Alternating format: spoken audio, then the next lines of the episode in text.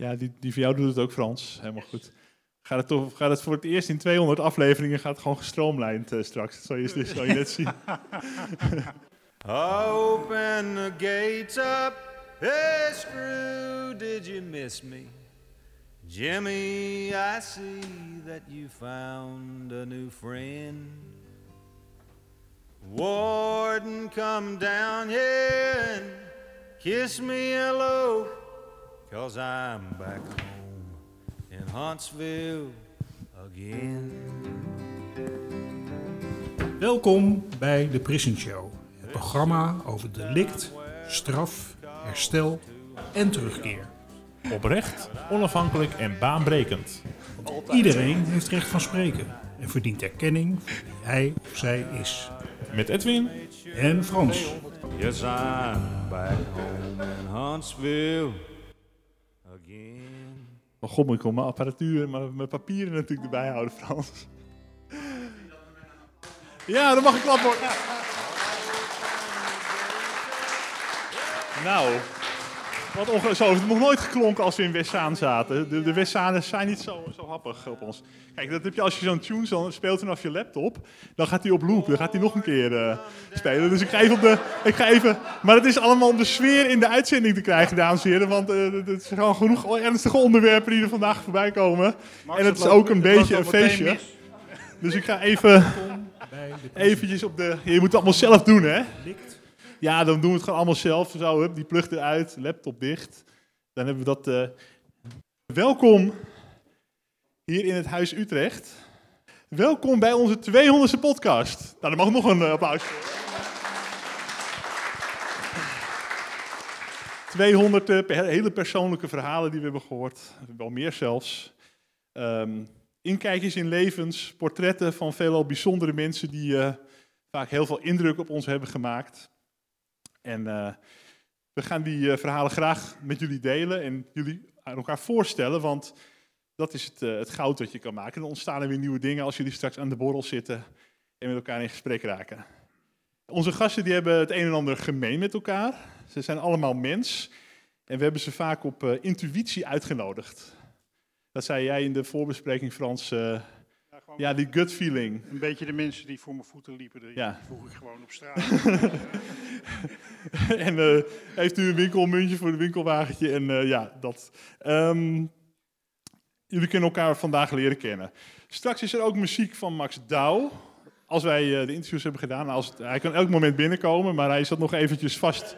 Oh, Max, ben je er al? Oh, een applausje voor Max. Ja, want het is een hele logistieke ochtend al geweest van, vanmorgen. Ehm, ehm, en we gaan straks ook praten met een aantal mensen die eh, eerder in de podcast te gast zijn geweest met de vraag: hoe is het nu met? Ja, we, dus we hadden nog veel meer mensen kunnen vragen, maar dan hadden we onze slaapspullen mee- moeten nemen en dan waren we het hele weekend geweest. Interessant is, eh, zijn ze allemaal. Dat is dus Frans, ik ben Edwin en eh, we gaan gewoon lekker beginnen. Dan wil ik iemand naar voren vragen. Eh, wie gaan we, wie, want het is onze eregast van vandaag, Frans. ja, de eerste gast en eh, ja, onomstotelijk eh, Francis Bradley Dean. Francis, wil je naar voren komen? Francis, welkom.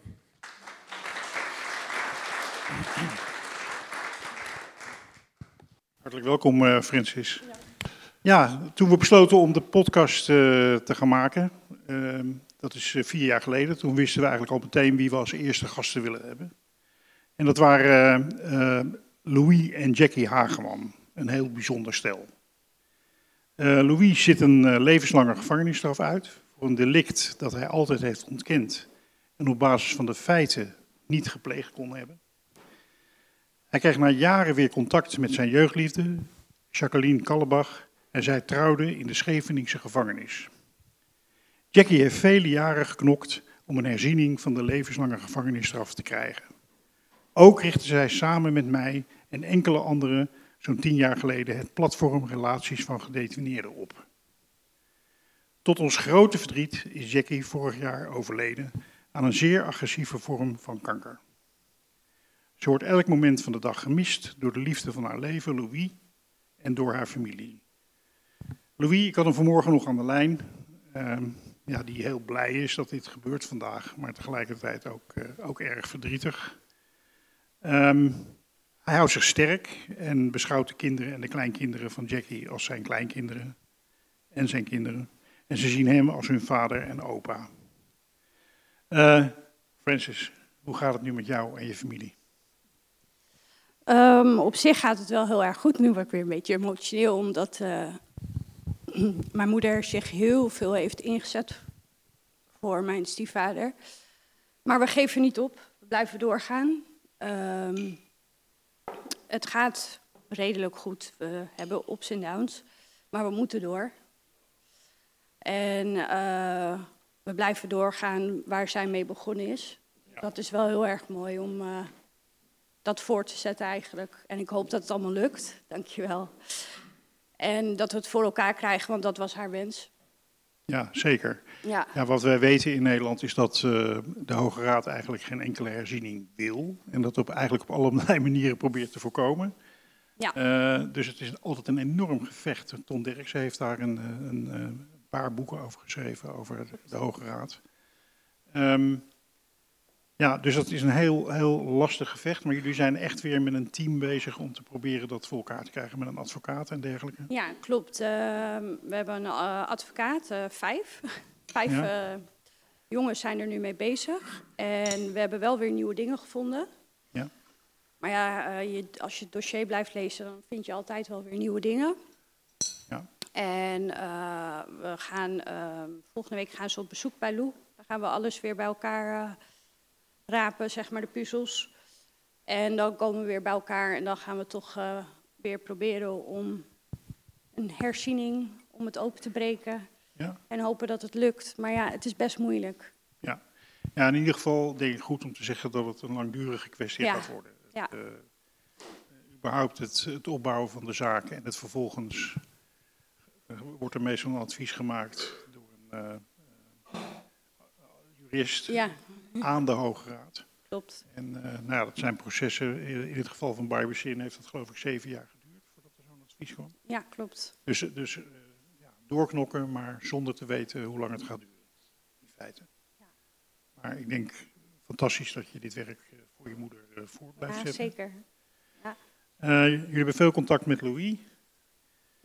Daar gaan we Eh. volgende week ook naartoe. Dus eh, Hoe gaat het in de tuin trouwens? Want hij werkt met heel veel plezier in de tuin eh, in de gevangenis. Ja, dat is zijn lust en zijn leven. Ja. Hoe gaat het daarmee? ja, dat gaat hartstikke goed. Dat blijft lekker doorgaan. En hij doet dat nog steeds vol trots voor de voedselloket. Of voedselbank. Voedselbank is het. Ja, daar leveren ze dan de producten aan. Ja. Ja, daar leveren ze alles aan. En nee, dat doet hij met alle plezier. Dat is echt wat hem ook een beetje bezighoudt Mhm. binnen de vier muren eigenlijk. Ja. Ja, mooi toch dat je... Je moet altijd iets hebben om voor te, weet je, om naar uit te kijken en Ja, voor te leven ja. waar je ook bent. En eh, dat vond ik toen wel inspirerend aan eh, wat hij vertelde. Dat hij dat gewoon helemaal eh, had op, op zich had genomen en helemaal had opgepakt. Ja, Fantastisch, ja. ja dat doet hij echt heel goed. En dat is ook helemaal zijn ding. Hij, Ja. Daar geniet Groen- hij van. groene vingers. Ja, groene vingers. Zeker. Nou, het rest me eigenlijk om, eh, om jou een bos bloemen te overhandigen. Oh, Zal ik die even gaan pakken dan? Eh, Je, je van achter de schermen, die waren, die waren verstopt. Niet uit de tuin, maar eh, van de kweker. Ja, we gaan gewoon gelijk oversteken. ja. Ik ga eens even kijken. Nou, we houden natuurlijk contact en eh, ik ga ook af en toe op bezoek bij eh, Louis. Die mooie grote bos, eh, Frans. Waarom ligt er een heg... Oh, oh er, valt, er valt nu ook een bos. Er valt nu ook een bos. Waarom ligt er nog een heggenschaar bij? Ik durf niet om, te- ik durf niet om te kijken. Heeft B- BNL heeft ze geregeld, maar volgens mij heeft hij vanmorgen met de heggenschaar gewoon in het park... Nou, ik heb een mooi bosje... ge- Ik heb een mooi bos... Ik heb een mooi bos gevonden. Francis. Die heeft zijn Oh, zo. Oh, ja, ik, ik zag meerdere bossen staan. Oh, ik dacht al, waarom staan er vier? Nou, dit knippen we allemaal dus normaal gesproken uit de podcast, dat begrijp je wel. Er stond ook nog een andere, maar die viel, eh, deze viel er als eerste uit. Dus ik dacht, nou, doe, doe even iets voor jezelf. Ja, die mooie grote, deze. Dankjewel. eh. Oh, kijk, ja. Ja, dank je, dank je, dank je. Als we BDL ook niet hadden. Een applausje voor BDL. Wat een feest, wat een feest. Nou ja, dan, dan is het een beetje een omruil, hè? de ene bos voor de ander. Nou, heel fijn dat je hier eh, Eh, vooral, ja, eh, je bent u zelf en ook namens, na- namens je vader en moeder. eh. Ja, dat was een hele bijzondere eerste uitzending. En nu zijn we opeens bij uitzending 200 en dan staan we even nog bij ze stil. Dankjewel. Hartstikke bedankt. Dank je. Dankjewel. Frans. Dan heb ik hier nog een extra microfoon, want we gaan een paar mensen uitnodigen. En dat zijn, we beginnen met, dat zijn eh, Gert-Jan Slump, Frank de Bruin en Debbie Panhuis. Applaus.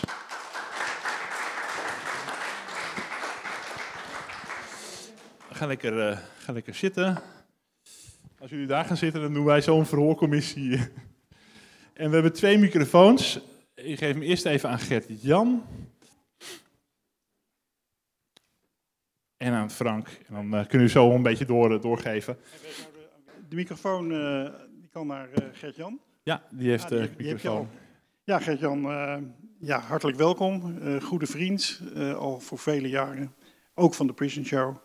Eh, je bent criminoloog en eh, ja, helemaal actief in het hele veld van eh Restorative Justice. eh, waar heel veel aspecten en heel veel projecten in zitten.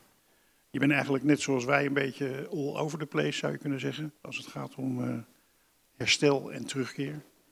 Sinds het begin van de Prison Show, hè, dat is eigenlijk de vraag die ik aan jou wil stellen, vier jaar geleden, ehm, is er heel veel gebeurd, ook in justitieland en ook eh, als het gaat om de ontwikkelingen rond het herstelrecht. Eh, nou, daar, daar kan je wat sombere dingen over zeggen en daar kan je wat positieve dingen over zeggen. Zou je ons eh, daarin mee willen nemen?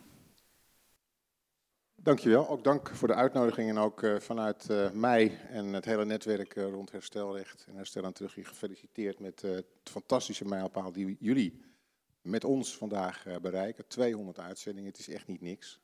Dus nou ja, we hebben net al geapplaudiseerd, maar ik denk dat deze woorden daar nog een keer een dikke streep onder zetten. Dus, Ja, nou, vooruit nog een keer. En ik ben een positief mens, dus ik begin gewoon bij het positief spectrum. Omdat ik denk dat we willen ontwikkelen, dat we dat herstelrecht en het, en het thema herstel in al zijn facetten in Nederland nog veel beter op de kaart willen zetten. En ik denk dat we echt eh, stappen gemaakt hebben, ook sinds eh, vier jaar geleden. Allereerst het feit, denk ik, dat verhalen van mensen binnen het strafrecht steeds nadrukkelijker aan de poorten van het strafrecht eh, kloppen. En ook erin slagen. En ik ken heel veel van jullie, ken ik ook, die doorkomen en, eh, en ook gehoord worden. Of dat op het systeemniveau ook is, dat is dan de volgende vraag. In het herstelrecht maken we echt stappen. Ik denk dat, eh, dat mediation in strafzaken, eh, herstelconferenties, maar ook herstelbemiddeling, perspectief herstelbemiddeling, HALT, buurtbemiddeling, vergeet dat niet aan de voorkant. Als mensen nog niet zo in, met elkaar in conflict zijn, dat het al bij de politie ligt. Maar ook bijvoorbeeld waar ik mee bezig ben met jongerenrechtbanken op scholen, zodat we jongeren leren dat je ook echt verantwoordelijkheid kunt nemen in een gemeenschap om zelf zaken op te lossen. Dus daar zijn we echt wel mee bezig. En ik denk ook dat we op dat structurele niveau in Den Haag steeds nadrukkelijker politici zien acteren op dat onderwerp van herstel en dat ook echt actief in de mond nemen.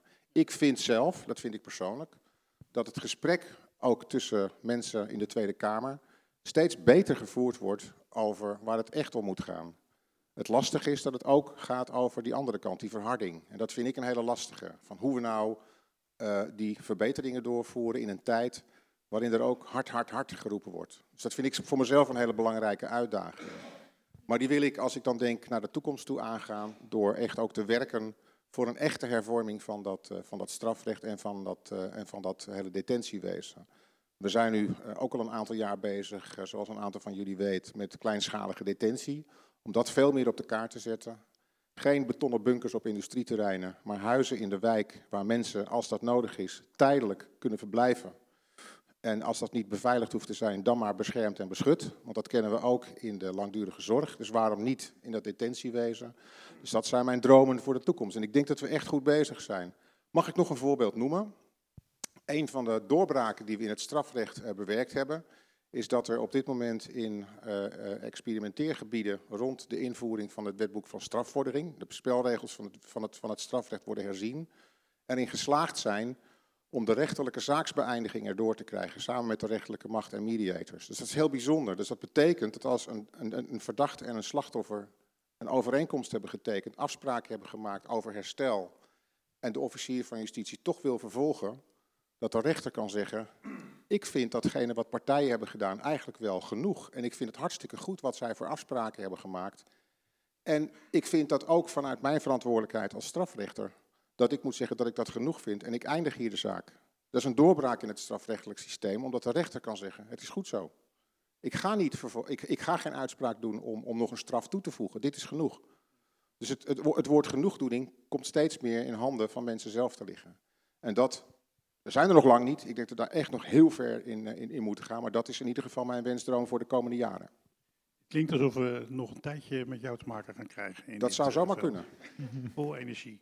Heel veel succes erbij en uh, dankjewel uh, Jan Gert.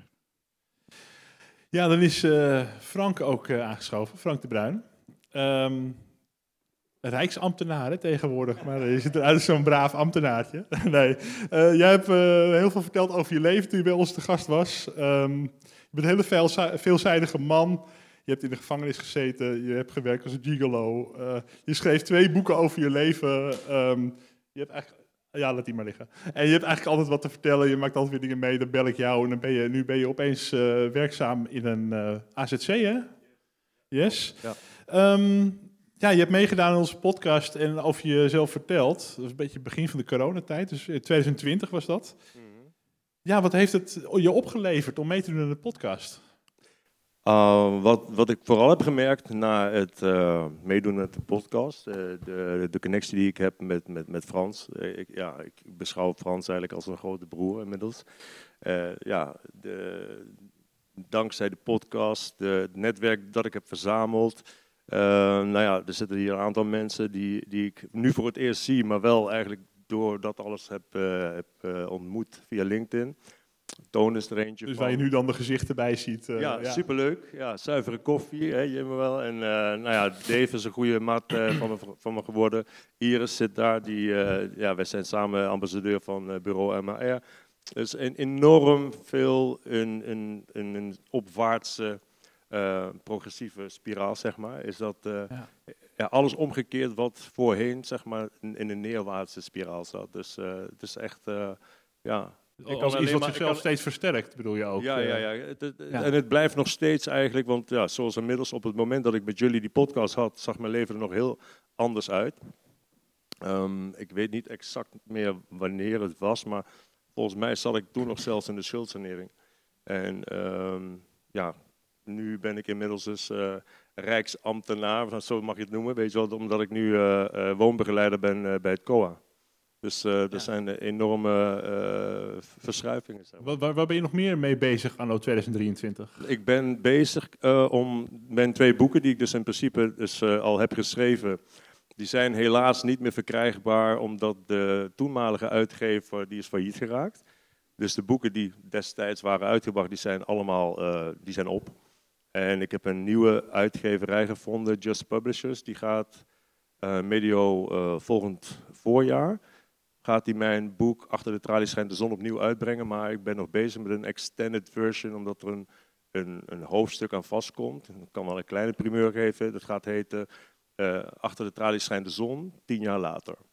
Als een, als een update over eigenlijk ja, de inzichten en dingen die er later Alles wat toe te voegen zijn. Na de, mijn vrijlating zeg maar, is gebeurd. En uh, ja, dat, ja, dat is best wel een hele ja, een, een rollercoaster aan, aan gebeurtenissen eigenlijk. Ja, want en verder, want je had nog iets als, uh, ik hoorde je over pen voor je leven. Ja, Daar was je mee bezig? Ja, ja. pen voor je leven is eigenlijk ontstaan. Uh, die gedachte vanuit uh, detentie heb ik um, heel veel geschreven.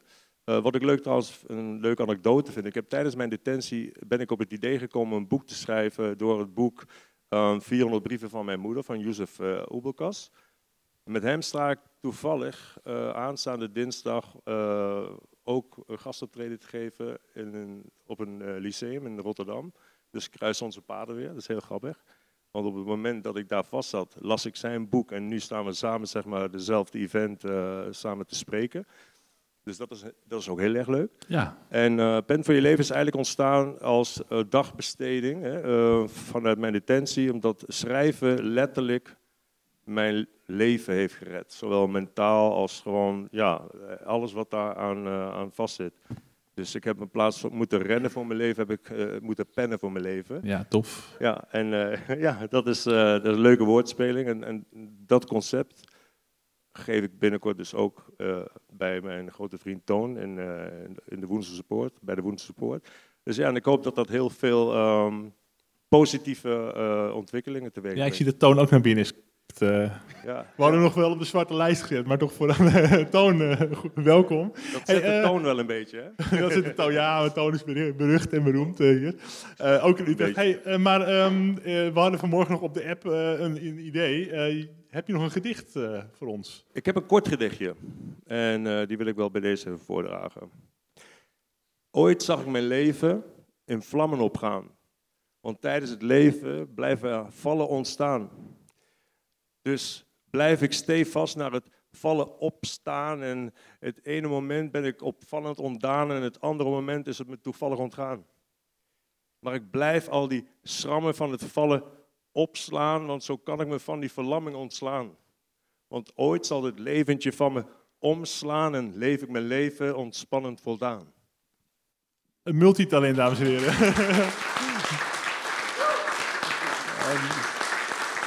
uh, ik, be, ik bewonder waar je allemaal mee bezig bent. En uh, ja, dankjewel. Jullie bedankt. En dan nog uh, het, het, beste paard van stal, zeggen we dan. Hè? Maar in ieder geval, daar is uh, Debbie. En Frans heeft een paar vragen voor je, Debbie. Ja, hi Debbie. Hallo. Ja, Debbie is uh, de zus van een, een jongen die gede gedetineerd is voor een hele lange tijd. En evenals haar moeder, Helene, betrokken bij de stichting Steun en Adviespunt Naasten van Gedetineerden. Um, je hebt ook een paar jaar geleden de award gewonnen van uh, de Stichting Herstel en Terugkeer van, uh, op de ontmoetingsdag. De award Recht van Spreken. Uh, omdat wij vonden dat ja, je die verdiend had, omdat je vanuit zo'n ontzettende lastige, moeilijke situatie jezelf eruit geknokt had. Met ontzettend veel energie en heel veel moed vooral. En um, ja, um, we hebben je geïnterviewd en um, uh, sinds de Recht van Spreken Award, hè, dat moment, dat was in uh, 2021, zou je kunnen vertellen wat er uh, sindsdien gebeurd is? En hoe het met je is natuurlijk. Hoe is het met je? Ja, nou, dankjewel. uh, het gaat beter. Het gaat echt beter. Ik moet zeggen dat na het winnen van de award... Um, ik echt eerst nog wel een paar dagen van het hele ontmoetingsdag echt bij heb moeten komen. Het was, waren sowieso twee van mij hele indrukwekkende dagen... Um, en ik weet nog dat ik uh, de maandag daarna uh, de kinderen naar school had en dat de, award sorry, op de keukentafel stond. Dat ik daarna zat te kijken dat ik dacht van, ja, maar dit heb ik ook. Ik, ik heb ook het recht van spreken. Um, ik had vlak daarvoor een interview gegeven aan de Flair, daar was ik voor gevraagd. En daar was ik heel onzeker over. Um, en ik kan wel zeggen dat uh, de award eigenlijk mij toch de doorslag heeft gegeven om te zeggen van ja, en toch gaan we dit doen. Dus um, ik zie de award ook echt als een stok achter de deur voor mij. Het is uh, de zogezegde schop onder mijn kont om... Uh, opdracht. Ja, om door te gaan. En um, ik weet dat ik na die periode ben ik nog harder aan mezelf gaan werken. En uh, ik durf ook wel te zeggen dat ik nu met twee benen op de grond sta. En af en toe een beetje wankel, maar ik weet mezelf goed te herpakken. Um, we zijn vorig jaar ook bij elkaar gekomen, de hele groep leuke mensen. Daaruit is Stichting Zang ontstaan steunpunt voor naasten van gedetineerden. Steun- en adviespunt. Um, ja, daar zijn we gewoon heel druk mee bezig. En dat geeft zoveel voldoening. En er komen hele mooie dingen uit voort. Fantastisch. Fantastisch. Ja, van de week, dat wil ik even stiekem verklappen. Van de week heb ik gehoord hoe uh, uh, jij met je kinderen bent omgegaan in het kader van je oudste. In het kader van nou, het vertellen wat er allemaal aan de hand is en wat er gebeurd is en die hele situatie. En daar was ik heel erg van de indruk. Ik vond dat jullie dat, en jij vooral, dat zo ontzettend goed gedaan had. Dat, uh, uh, dat geeft ook aan hoe belangrijk het is dat uh, de naasten van gedetineerden een stem krijgen, dat ze zich kunnen ontwikkelen, dat ze dingen kunnen leren. omdat om al die mensen heen achter al die mensen zijn ouders, broers, zussen, kinderen. Eh, en in dit geval kinderen, ja, dat heeft me toen eh, heeft me diep ontroerd. Debbie, heel bedankt dat je hier was en eh, keep up the good work. Dankjewel, jullie ook bedankt.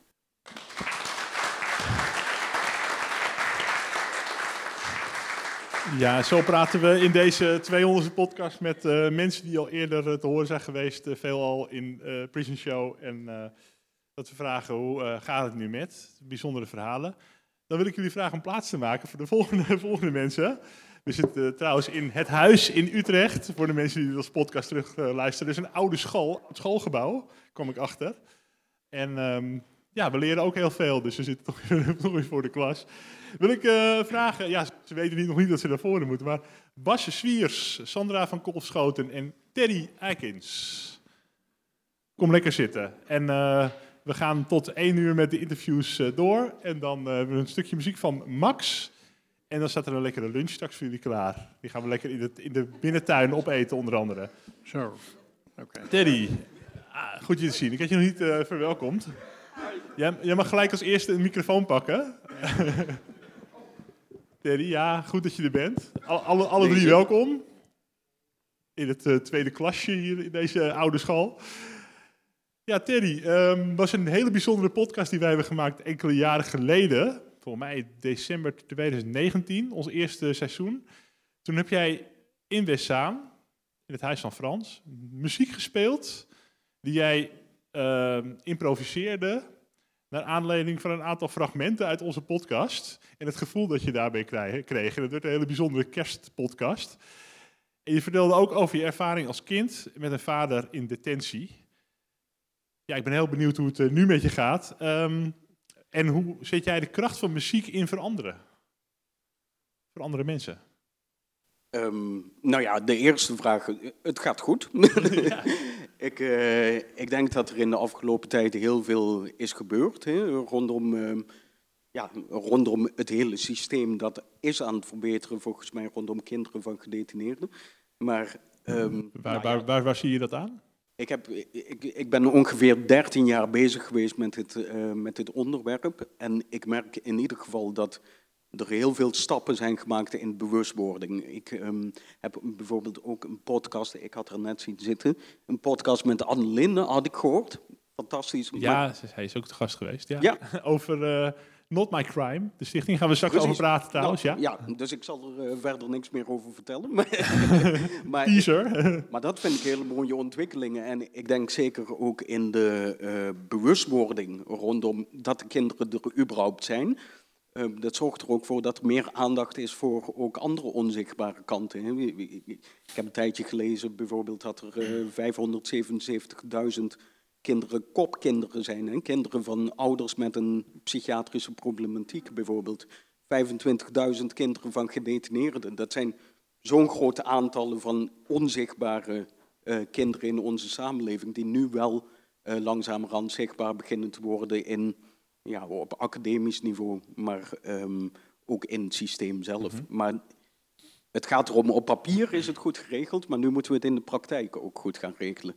En ja. je had het ook over muziek. Ja, want jij, jij, jij speelt prachtige muziek. Ja. Uh, dat, die komt altijd vanuit jouw binnenste, vanuit jouw gevoel, vanuit dat uh, hart. Ja, absoluut. Um, wat bereik je met die muziek? Hoe, hoe, hoe kun je met de muziek iets betekenen voor andere mensen? Ja, in de tussentijd heb ik uh, ook op het conservatorium gezeten. En toen dacht ik, ik wil op de een of andere manier deze twee werelden bij elkaar gaan brengen. Mijn, um, mijn missie eigenlijk voor onzichtbare mensen in de samenleving. Um, waarvan de eigen situatie, wat ik zelf ook heb meegemaakt met de ouderen die in de gevangenis zat. Um, om daar aandacht voor te vragen, maar vooral om het systeem te verbeteren. Maar dat wilde ik gaan combineren met het maken van uh, muziek. En toen dacht ik, op het conservatorium zeiden ze van, ja, dat is helemaal niet mogelijk, dan, uh, dan moet je toch iets anders gaan ja. studeren. Maar daar hoef je dan geen genoegen mee te nemen natuurlijk. Precies, dus dat deed ik. en, en, ik ben minor uh, muziektherapie ook erbij gaan volgen en uh, minor educatie. En um, daarbij heb ik dat allebei bij elkaar gebracht. En ik geef bijvoorbeeld muzikale lezingen. En de kracht van muziek, daarin is denk ik dat... Um, het is iets wat ons allemaal raakt. Het is iets wat ons allemaal verbindt. Uh, als je het hebt over een onderwerp als afscheid nemen bijvoorbeeld, dat is iets dat kennen we allemaal in het leven. En um, uh, als de muziek ook nog daarover gaat in een lezing, dan ja, zet dat, ja, dat zet het gesprek in gang. En uh, dat zet mensen er ook toe om verandering te brengen. Dus, en voor uh, gedetineerden zelf, de trainingen die ik geef en de muziek die ik dan mhm. gebruik, dat is dan meer om inzicht te krijgen in de schaamte bijvoorbeeld van, uh, van ouderschap vanuit detentie. En hoe kan je dat naar boven brengen door middel van muziek, om daar een beetje richting in te geven. Hè? Uh, gevoelens naar boven te laten komen die normaal gesproken niet naar boven komen. Ja. Nou, heel mooi. En ik uh, denk dat je daar wel heel bijzondere dingen mee, mee kunt bereiken. Zo, ja. Absoluut. Dankjewel, Terry. Geniet nog even lekker van, van dit feest. Terry, applaus voor Terry. Ja, laten we dat... Uh, ik vergeet het, het applausmomentje. ja, Sandra. partner in crime. in een heleboel opzichten. Je werkt op scholen, je bent onderwijskundige, je bent op allerlei manieren in, de, in en met de systemen bezig. Onder andere in een AZC, waar je met mensen werkt en allerlei activiteiten doet. Um, we hebben daar ook podcasts over gemaakt, onder andere met uh, dokter Ahmed. Uh, we hebben een keer een podcast met Rivelino Richters gemaakt met jou. Um, ja, Sandra, wat wij, wij organiseren ook ontmoetingen, ook met, uh, met jeugdigen en met mensen die op een of andere manier niet gehoord worden. en wat wij heel erg delen, dat is ja, een bepaalde boosheid, zelfs woede over wat er allemaal gebeurt in de wereld. Daar vinden we elkaar in. En um, dat hebben we met elkaar gemeen. Um, en wat ik aan jou wil vragen is um, om daar een paar woorden aan te geven. Van, uh, van waaruit. Van hoe het uh, met de woede is. Hoe het met de woede is, ja. Hoe het met de woede is. Zit de hulk hier naast me of valt het al mee? Hoe is het met de woede? Ja, dat was heel uh, toevallig, want ik werd vorige maand gevraagd door de Orde van Organisatie kundige, want ik ben dan ook nog veranderkundige, om een artikel te schrijven over organisatie, advies en emoties. Daar heb ik ooit iets over in een boek uh, geschreven.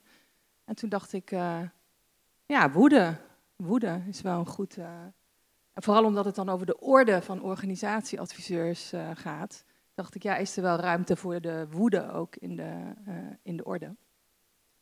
En um, ja, ik heb gemerkt van, er zijn heel veel mensen boos en um, mensen in de systemen zijn boos, op de systemen zijn uh, uh, boos. En uh, die woede die kan ook niet zo goed weg, want niemand houdt van woede.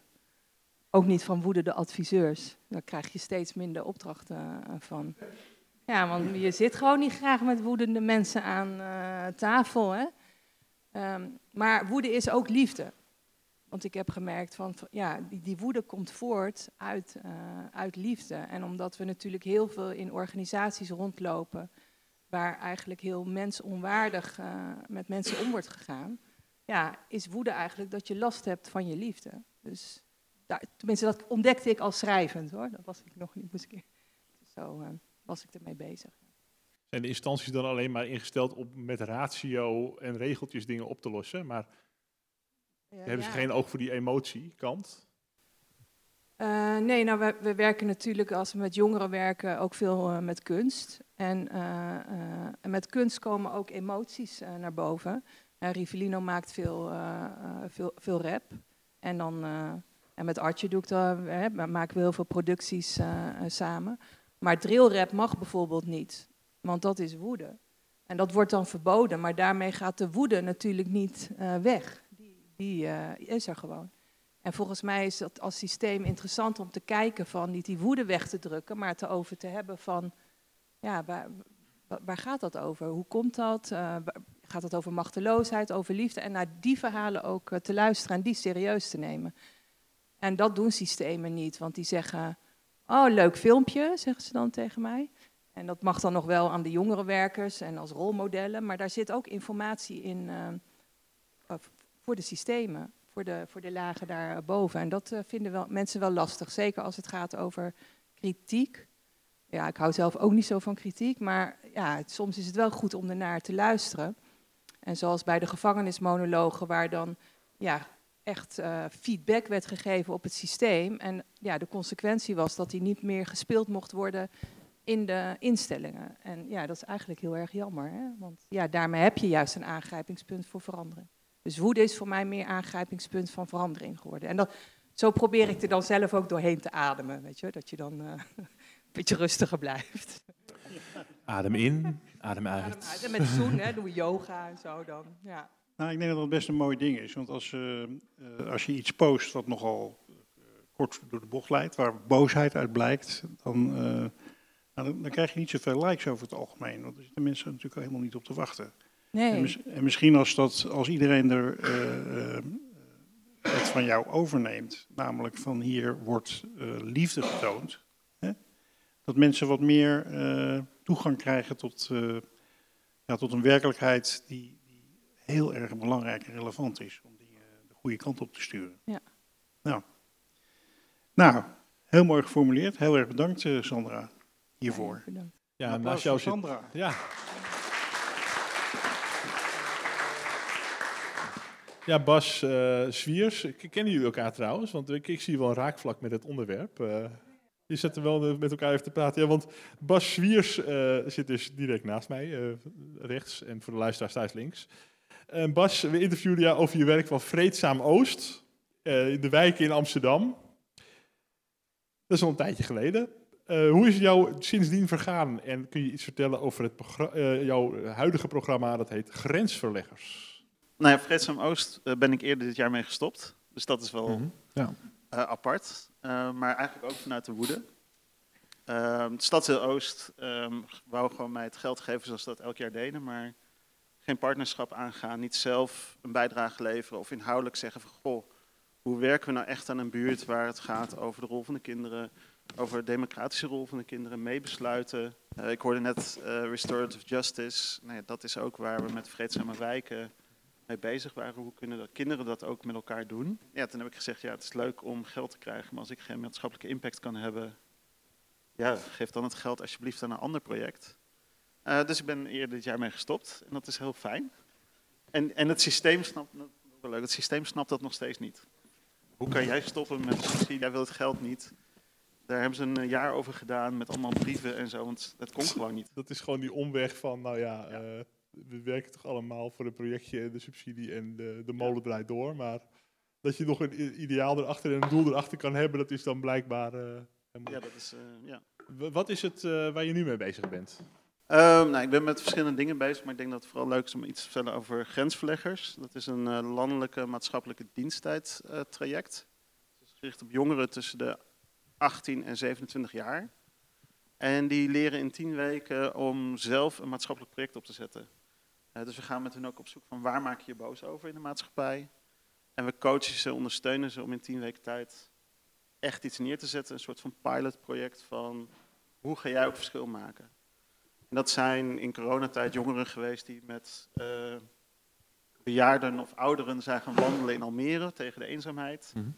Er is een platform ontstaan over seksueel geweld en die zijn nu al, ja, ook al twee jaar als stichting blijvend actief.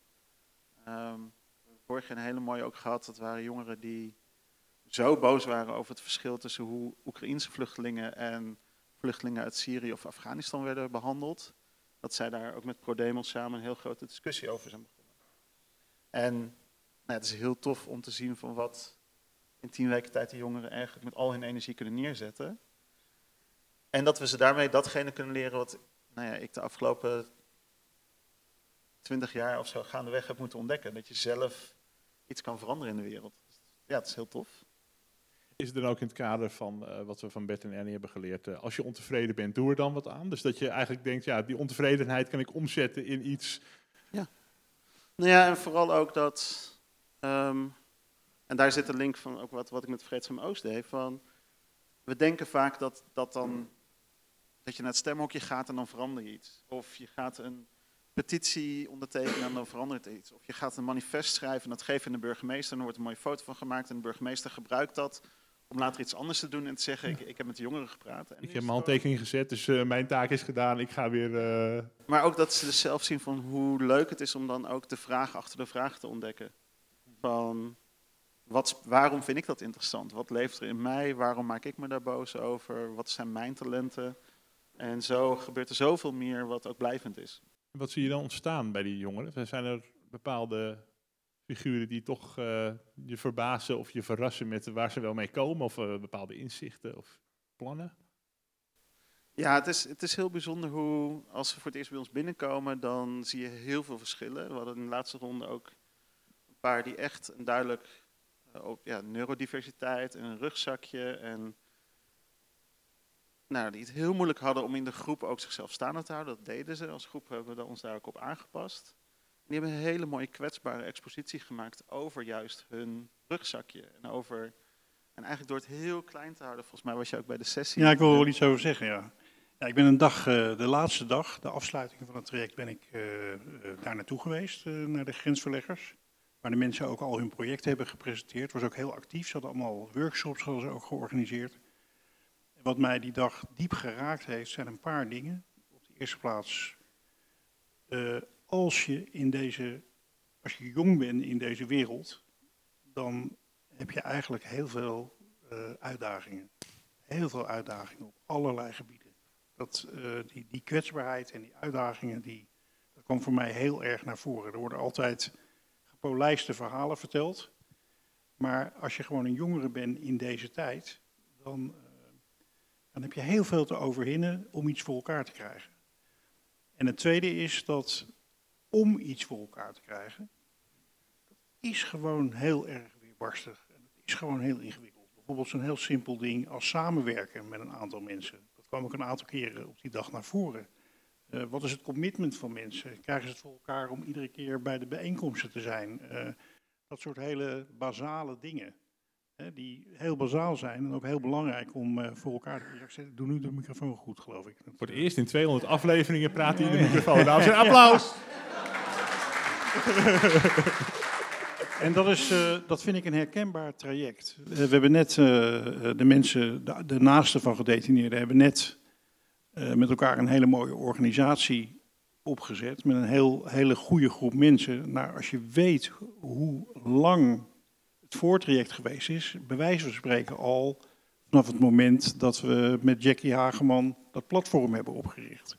En dat is al een jaar of tien geleden. Dus ja, ik vind het fantastisch werk wat jullie doen. En ik, uh, ja, ook heel graag, niet alleen een applaus voor de woede, maar ook een applaus voor, de, voor, voor uh, het feit dat we niet perfect zijn en dat we mensen zijn. En dat, uh, dat het heel ongemakkelijk soms is om dingen voor elkaar te krijgen. En lang, voor Bas natuurlijk. Lang leven de woede. En lang leven Bas. We zouden eigenlijk een paar, box, een paar boksballen hier moeten ophangen, dat we allemaal even lekker even ons maar het is ook wel warm natuurlijk. Hè? En dan uh, kunnen we beter doen als er wat verkoeling is geweest. Uh, bedankt Terry, Sandra en Bas voor jullie verhaal. En van de ene uh, prachtverhalen naar de andere gaan we door met de volgende drie gasten. Jemuel Lampen, daar is hij, sterk bakje koffie hoor. Arif Oemar, Arif kom lekker naar voren. En Margreet Sanders. Als ik jullie mag ontvangen. We beginnen bij Margreet. Ja. Want, want, jij staat het eerste op het lijstje, Margreet. Oké. Okay. Uh, okay. De Prison Show gaat niet vaak op pad. Uh, we, meestal zitten we in Wessaan, maar bij Margreet, toen ze haar boek uitkwam, zijn we helemaal naar Brabant, ergens in de middle of nowhere. De, de abdij van Berne. Prachtig, ja. Zeker. In een klooster, ja. bij de boekpresentatie. En daar hebben we geen spijt van gehad. Dat was een, uh, een hele mooie dag. Ook een heel mooi boek wat jij geschreven had, omdat jij als geestelijk verzorger werkt in jeugdgevangenissen. En de uh, verhalen van de uh, mensen, de kinderen die daar verblijven, hebt, uh, hebt opgetekend. Heel indrukwekkend boek. Um, het heet trouwens Voor God kom ik mijn cel uit. Yes. Laat maar even zien aan de luisteraars. ik heb ja. er geen bij me, maar hij is nog te koop. Hij kunt hem bestellen overal ja. natuurlijk. Ja, ik ben heel benieuwd. Hè. Je, je hebt dat op een gegeven moment vastgelegd in een boek en die ja. verhalen geschreven. Uh, wat, wat, heeft dat gedaan dat je dat op papier gezet hebt en uh, verspreid hebt? En hoe is het sindsdien eigenlijk verlopen? Het was redelijk recent hoor, het was in uh, 2022. Maar wat is de impact geweest? Ja, het is een jaar geleden. Het is eigenlijk nog maar heel kort. Ehm, voor de beeldvorming, ik werk al meer dan 25 jaar in het pastoraat als pastor. Maar nog maar heel kort in de gevangenis. En ik heb hier ook maar een half jaar gewerkt. Dus dat is gewoon heel kort. En ik begon verhalen op te schrijven, uh, ook omdat die gevangenis een beetje dicht bij mij, waar ik woonde was. En je moet het verwerken wat er allemaal gebeurt. dat was eigenlijk mijn eerste, als een soort dagboek. Hè? Dus gedetineerden zeg ik ook, schrijf verhalen op en probeer dingen te snappen over je leven. Dus dat deed ik eigenlijk zelf ook, zo begon het. Maar goed, eh, ik liet dat mensen lezen en ze zeiden van ja, dat zijn toch wel hele mooie verhalen. En jij hebt op deze manier de kans om eh, deze jongeren in eerste instantie eh, een gezicht te geven. Het gezicht, en ja, vanuit mijn werk was dat ook eigenlijk vanuit een houding van vriendschap en mededogen. Dus je krijgt een inkijkje. Nu is het niet één op één een persoon is een verhaal, hè, maar het, zijn, het is wel allemaal echt gezegd en gedaan. En je krijgt een beetje inkijken van wie zijn nu de jongeren die daar zitten. Inmiddels werk ik daar niet meer. Ik heb maar een half jaar vervangen. Uh, werk ik in een vrouwengevangenis. En daar doe ik eigenlijk hetzelfde. Dus dat is sowieso al In welke vrouwengevangenis werk je? Ja, volgens mij mag ik dat niet zeggen. Nee, volgens mij mag ik dat niet zeggen. In welke? Nee. Okay. Dus ik werk in een van de drie vrouwengevangenissen. En van daaruit schrijf ik ook weer verhalen op. En die worden ook gepubliceerd uh, bij justitie zelf. Dus het vak geestelijke verzorging komt op de kaart te staan, waar we natuurlijk blij om zijn. Maar ook de vrouwen waar we nu mee werken, wat ja, toch ook wel een vergeten uh, groep is soms binnen detentie. Ja, die krijgen ook weer een stem en een verhaal. En omdat ik daar nu wat langer werk en ook veel naar de Prison Show heb geluisterd, heb ik ook wat contacten gelegd. Dus in het veld, als ik nu optreed, ik geef nog steeds lezingen, dan uh, gaan bijvoorbeeld Iris en ik samen op stap om dat vanuit een ervaringsverhaal, uh, ja, ik voel me geen deskundige, maar dat twee verhalen bij elkaar komen. Dus mijn blik en, uh, en ja, wat ervaar je werkelijk als je gedetineerd zit. En zo ga ik verder. Dus het tweede boek is, ligt, al bij de druk, het ligt alweer bij de drukker. Ja. Fantastisch. En ook geweldig dat je met Iris op pad gaat. Iris is, uh, heeft gedetineerd is ze geweest in het verleden. Ik ga ook regelmatig met Iris op pad. Ja, dat weet ik. Ja. Uh, ook vanuit uh, de, de, het besef, althans uh, ja, wat bij mij in de loop der jaren ontstaan is, dat um, je mensen die het zelf meegemaakt hebt, ja. echt nodig hebt om het verhaal voor het voetlicht te krijgen. Absoluut. Als het in reflectie kan. Hè? Dus als mensen nog te zeer in. Dat heb ik ook in de gesprekken die ik voer. Soms gaat het alleen maar over het systeem. Ja, dat is lastig, zeg maar. Snap ik. Maar in reflectie op wat, je daar, wat het met jezelf gedaan heeft. En nog mooier, hoe je er ja, geheel eruit kan komen. Dat is ook mijn rol om daaraan bij te dragen. Ja, ja. Dan zijn dat prachtige spiegels die we kunnen geven aan de, aan de werkelijkheid. Ja. Aan de mensen buiten. Ja. Ja, de mensen met wie ik uh, uh, lezingen geef, die hebben het nooit over het systeem. Daar heb ik het altijd over. Ja, dat is wel heel belangrijk, hè? Ja. Ik, zit nog, ik werk nog in het systeem, hè? Dus, dat weten jullie. Hè? Ja, ja dus, dus Frans heeft zo zijn stokpaardjes. Ja, ja, ja, ja, ja, Precies, het systeem. Het systeem.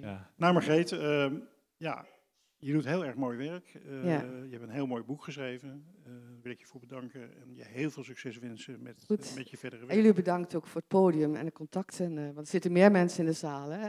die ook in het boek geschreven hebben. Ja, ja. ja, mooi. En heel belangrijk om iets te doen en werk te doen in de vrouweninrichtingen. Zeker. Fijn dat je dat doet. Ja, prima, dank je. Applaus. Als je hem wil doorgeven naar Arif, oh, want uh, dan gaan we naar onze Hallo. jongste gast. Uh, doet hij het? Hij doet het wel, hè? Ja, ja. ja maar jij komt ook zonder microfoon wel er doorheen, denk ik, Arif. Dus dat, uh, onze jongste gast, ben je nou inmiddels 14? Ja, ik ben nu 14 geworden. 14 geworden. -hmm. Wanneer? 26 april. In april, nou. Kijk, helemaal, ja, want vorig jaar interviewde je, ja. toen was je 13. En uh, toen had jij, want uh, Arif heeft in 2022 een avonturenboek geschreven. Mm. En je hebt de smaak van het schrijven wel te pakken, hoorde ik ook al, uh, via Frans. En daarnaast ben je ook nog op hele andere vlakken creatief. Um, via welke stichting was het ook alweer dat je dat... Studio 50 Second. Studio 50 Second, ja, want die, die doen allerlei projecten, theaterprojecten en kunstprojecten met jongeren, hè? Vandaar dat we jou uh, toen uh, bij uh, Gerda thuis hadden geïnterviewd in Amsterdam-Oost. En toen zijn we naar jouw boekpresentatie. Ja, deze jongen was dus op zijn dertiende, had hij dus een boekpresentatie in de bibliotheek in Amsterdam. En, en toen heeft hij ook een, een hip-hop optreden gedaan met Adje van het Padje. En en toen heb jij hem even laten zien hoe het moet en zo, toch? En nou, je hebt heel wat in je mars. Waar, waar ben je allemaal nog meer mee bezig? Je zit natuurlijk op de middelbare school, maar wat voor creatieve dingen doe je allemaal? En na schooltijd spreek ik ook gewoon af met vrienden. Dan gaan we gewoon uh, voetballen, klimmen, klauteren. En uh, verder dan uh, heb ik ook een artikel geschreven in Oost Online. Ik weet niet of jullie het kennen, Oost Online. Dat is een, een website over Amsterdam Oost. Oost Online. Ja, Amsterdam Oost. Dat zal. En, Nikke? Ja. Bas is daar En bekend Ted in dat gebied. Ja. ja. En eh, dan eh, ben ik een artikel aan het schrijven over uh, ja, second. Dus, dus ze hebben gewoon een jonge columnist uh, te pakken. Ja, ze, ja, ze dachten ik kan een goede interviewer zijn. Ja. Hey, en uh, je had het, uh, avontuur, het avonturenboek geschreven met een uh, maatschappelijke boodschap ook erin. Hè? Wil je nog even vertellen hoe het boek heet? de Vos, Uil en de Mol. Het Vos, Uil en, en de Mol. En je maakt hier een beetje zorgen ook over de, de natuur en hoe mensen met de natuur omgaan en zo. Heb je daar van mensen reacties op gekregen? van hoe ze dat hadden, ja, hoe ze dat hebben gelezen en wat ze daarvan vinden? Ja, ze vonden het, ze vonden het leuk en ook een speciaal onderwerp. Ja. En ze dachten ook van, het is interessant, want het heeft altijd cliffhangers. Want het was bijvoorbeeld, uh, het, heeft, het, boek heeft iets van een paar cliffhangers, drie volgens mij. En dan vinden ze het grappig dat het ook echt een ander stuk heeft. Als een film, maar dan in een boek. Dus het is... ja, zoals een spannende serie die mensen gaan kijken. Ja. Ja, ik kan me wel voorstellen, want ik, ik zat het boek ook te lezen. Ik denk, ja, ik, wil, ik moet eigenlijk gaan slapen. Maar ja, die, die cliffhangers, ik, die, ik moet die page turnen, die pagina die moet om. En voor ik het weet, was het midden in de nacht en had ik het boek pas uit. Dus maar um, je wil nog meer schrijven. Waar, waar ben je, heb je nog plannen? Heb je om, om ons allemaal wat te veroveren hier? Ja, het komt opeens. Ik bedoel, uh, automatisch krijg ik inspiratie en dan uh, heb ik weer een ander onderwerp en dit en dat. Ik ben niet echt zoiets van een jongen die echt een vast onderwerp Doe maar even meer in de microfoon. Ja, ja. En uh, schrijf je ook andere dingen, raps of gedichten? Of, nou ja, je schrijft die column natuurlijk. Had je, um, had je dacht van, weet je, een beetje rap en dat. En dus toen kwam ik in zijn studio in Arnhem. En dus toen, en dus, we zouden nog een clip maken. Er, komt nog een clip. Ja, maar ja, als je 14 bent, dan heb je nog heel veel tijd natuurlijk, hè? Ga je ook nog wel eens naar school toe? Of zeg je van, dat heb ik al gezien daar? School, school is ook druk, ik krijg ook huiswerk. Uh, nu, zijn, nu zijn er ook examens. Heb je nu uh, examentijd? Of uh, zit, je in de, zit je in het laatste jaar? Of hoe zit het? Nee, niet tweede jaar. Tweede. Je 14 zie je. Dan gaan we naar de derde. Nou, wat ik heel mooi vind van het verhaal van jou, Arif, is dat het is begonnen bij Studio 50 Seconds samen met Gerda. Hè, dat was jouw coach. Jullie zijn samen gaan schrijven. Tenminste, jij schreef en Gerda die coachte. Mm.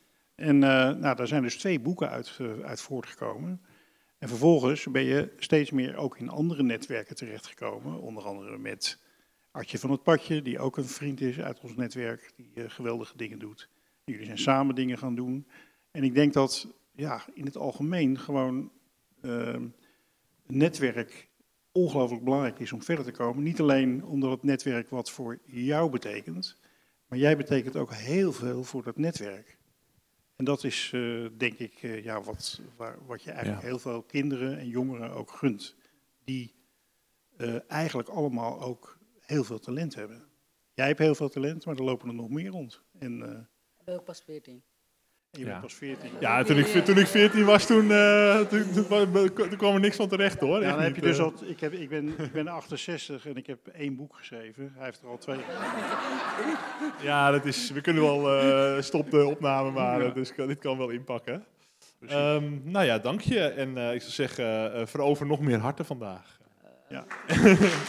en dan mag Jamie wel die microfoon pakken. Er ligt daar een uh, microfoon, uh, want uh, yes, test, test. Ja. onze, koff onze koffieman is aangeschoven. Ja, Jemuel, wat moet je daar nou over zeggen? ja, Jemuel, een, ja, een hele goede vriend. En hij is eigenlijk degene die mij ooit uitnodigde om bij Zaan Radio een, programma, een radioprogramma te gaan maken samen. Dat, daar zijn wij dus toen mee begonnen. heette ja. dus ook de Prison Show. En... Um, Uh, Edwin was daar al radiomaker en zo zijn we elkaar ook tegengekomen. Ja. Uh, maar ja, ik kan heel veel vertellen over koffiebranden in de gevangenis, wat jij mm. doet. Uh, een aantal interviews die we met jou hebben gehouden. Eén dingetje wil ik er even uithalen. Dat is dat wij op een gegeven moment in Moldavië terechtkwamen met z'n tweeën. ja. In een echte Oost-Europese conferentie. Hè, dat betekent dus allemaal heren in pakken met uh, complete boekwerken die op sheets worden vertoond. Uh, s morgens twee uurtjes is iedereen aanwezig en daarna gaan ze boodschappen doen in de stad. En dan sta je voor een bijna lege zaal te praten. De, echt, echt een Oost-Europese, Moldavische conferentie. En um, op het moment dat eigenlijk iedereen er was, klom uh, op het podium. Overigens was hij de enige donkere man op die conferentie. En ik denk ook de enige donkere man in heel Moldavië. Hè? Ja, ja, we, we hebben echt ons best gedaan. Maar we hebben Bezienswaardigheid. En hij, hij begint daar dus met een knallende speech over zijn werk. En op een gegeven moment eh, voor me hoorde ik wat sniffen en daar hoorde ik wat sniffen. En er waren gewoon mannen, donkere Oost-Europese mannen of eh, Zuidoost-Europese mannen, Georgiërs en dergelijke. Die, hadden gewoon, die zaten gewoon te huilen van ontroering over het verhaal wat jij aan het vertellen was. Zal ik nooit vergeten. Hmm. Zal ik nooit vergeten. En ook niet dat we daarna een, de eerste therapeutische gemeenschap in een eh, Moldavische gevangenis gingen openen. Ja. Wat ook zeer formeel, grijs en traag verliep. Totdat uh, Jemuel ineens opsprong en tegen de minister zegt: En nu een fotomomentje. En sleurde de minister naar het midden van de zaal. En eh, iedereen begon te lachen en eh, het werd vrolijk en er werden foto's gemaakt. Je hebt een beetje hetzelfde effect op de mensen eh, als wodka, zeg maar. Eh, Dan worden ze opeens los. Ja, ja, ja, ja. Dat is een goede LinkedIn-post voor zometeen. En dan tag ik een aantal mensen erin. Dus, eh, Precies. Nou, wat ik heel graag aan je wil vragen is: eh, waar ben je nu in 2023 mee bezig? Ja. Eh, allereerst een eer en een voorrecht om hier te zijn. En om echt het netwerk te zien wat er door al die jaren eh, echt wel relatie. Ik, heb, ik, heb, ik had een quote waar ik mee wilde beginnen. Was als je snel wilt gaan, ga dan alleen. Maar als je ver wilt gaan, ga dan samen. En, Zo is het. En dat is absoluut waar voor niet alleen de Prison Show, maar heel veel dingen die daaruit zijn ontstaan door de jaren heen. Want ik denk dat we samen met elkaar heel veel mooie en impactvolle dingen doen. Echt. En het is heel bijzonder dat zo samen te zien, eh, te zien komen. En ehm, ik wil nog wel iets over dat Moldavië zeggen, want ik kan heel goed herinneren dat we in een vliegtuig zaten en dat ik voor het eerst in mijn leven zag dat ze de propeller probeerden aan te krijgen in dat vliegtuig.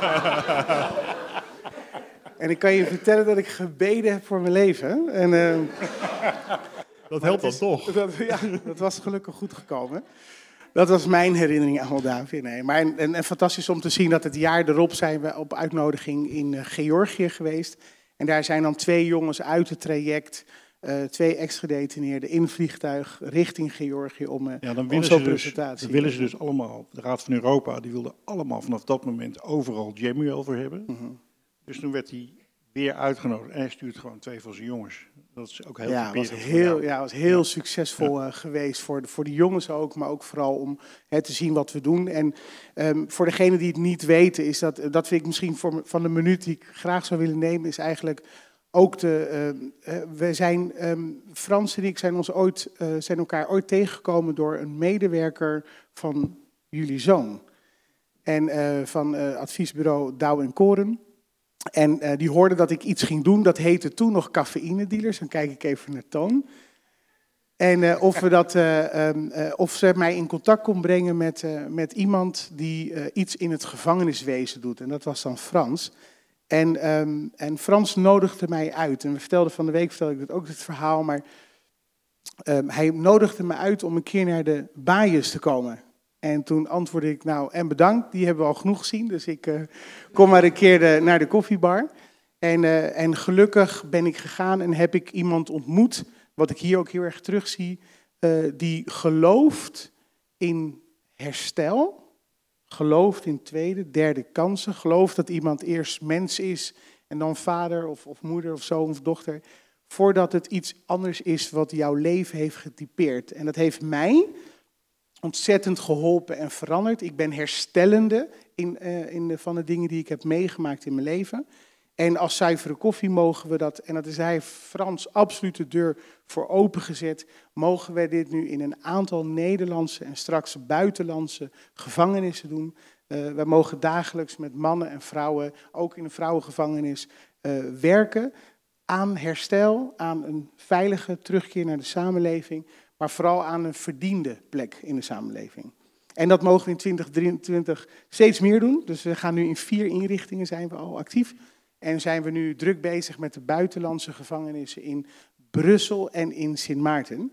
Dus dat eh ja, Wauw. fantastisch werk. Fantastisch. Van over de grens. Fantastisch. Ja, van de week zijn we, de, als je in de buurt van de Haarlemmerdijk bent, daar heeft hij van de week een uh, uh, koffiezaak geopend van zuivere koffie. Uh, we zijn daar met een paar mensen die hier ook zijn, zijn we daar een bakje wezen doen.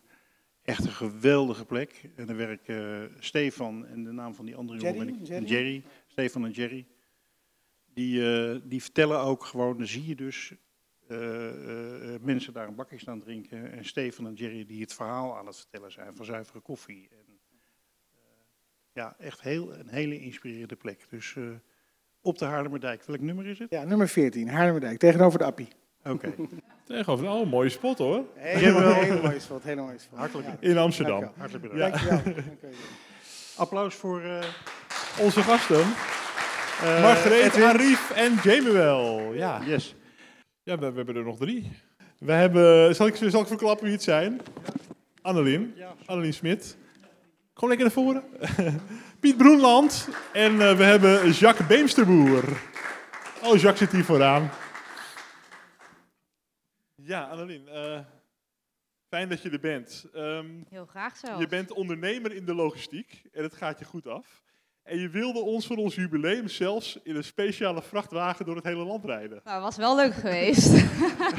dat was een heel logistiek verhaal geweest. En ik had al moeite met dit te organiseren. Maar ja, dat, had dat ik wel is, geholpen. Dat, is al, dat geeft al aan wat een steun je voor ons bent. Um, je maakte indruk in onze podcast toen je uh, in de podcast vertelde hoe je als kind een politieoverval in huis uh, meemaakte. En toen, toen werd jouw vader opgehaald. Um, later zette je die ervaring in, in iets uh, moois. En dat is de stichting Not My Crime. Dat klopt. Waar jij uh, onder andere lezingen mee geeft. Kun jij aan de toehoorders vertellen wat Not My Crime doet en welke bijzondere dingen jullie bereiken? Ja.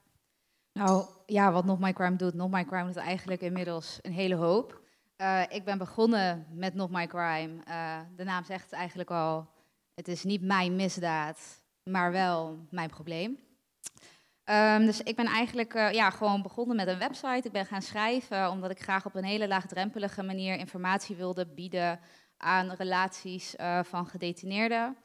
Um, ik ben daarvoor ook bereikbaar via socials en via mail. Um, dus ik heb regelmatig hele mooie gesprekken met uh, dames, moeders, kinderen, zussen. en inmiddels is dat uitgebreid dat ik inderdaad ook gastlessen uh, geef. Uh, ik ben te boeken als spreker. Dat doe ik uh, voor professionals, um, bijvoorbeeld medewerkers in de gevangenis. maar dat doe ik ook voor gedetineerden. En daarnaast ben ik ook nog aangesloten bij, gesloten bij verschillende projecten. Um, ik werk voor Expertise Centrum Kind. Die zetten zich echt in voor kinderen met een ouderen in detentie. Ik ben aangesloten bij Restorators Justice. Daar werk ik mee aan projecten.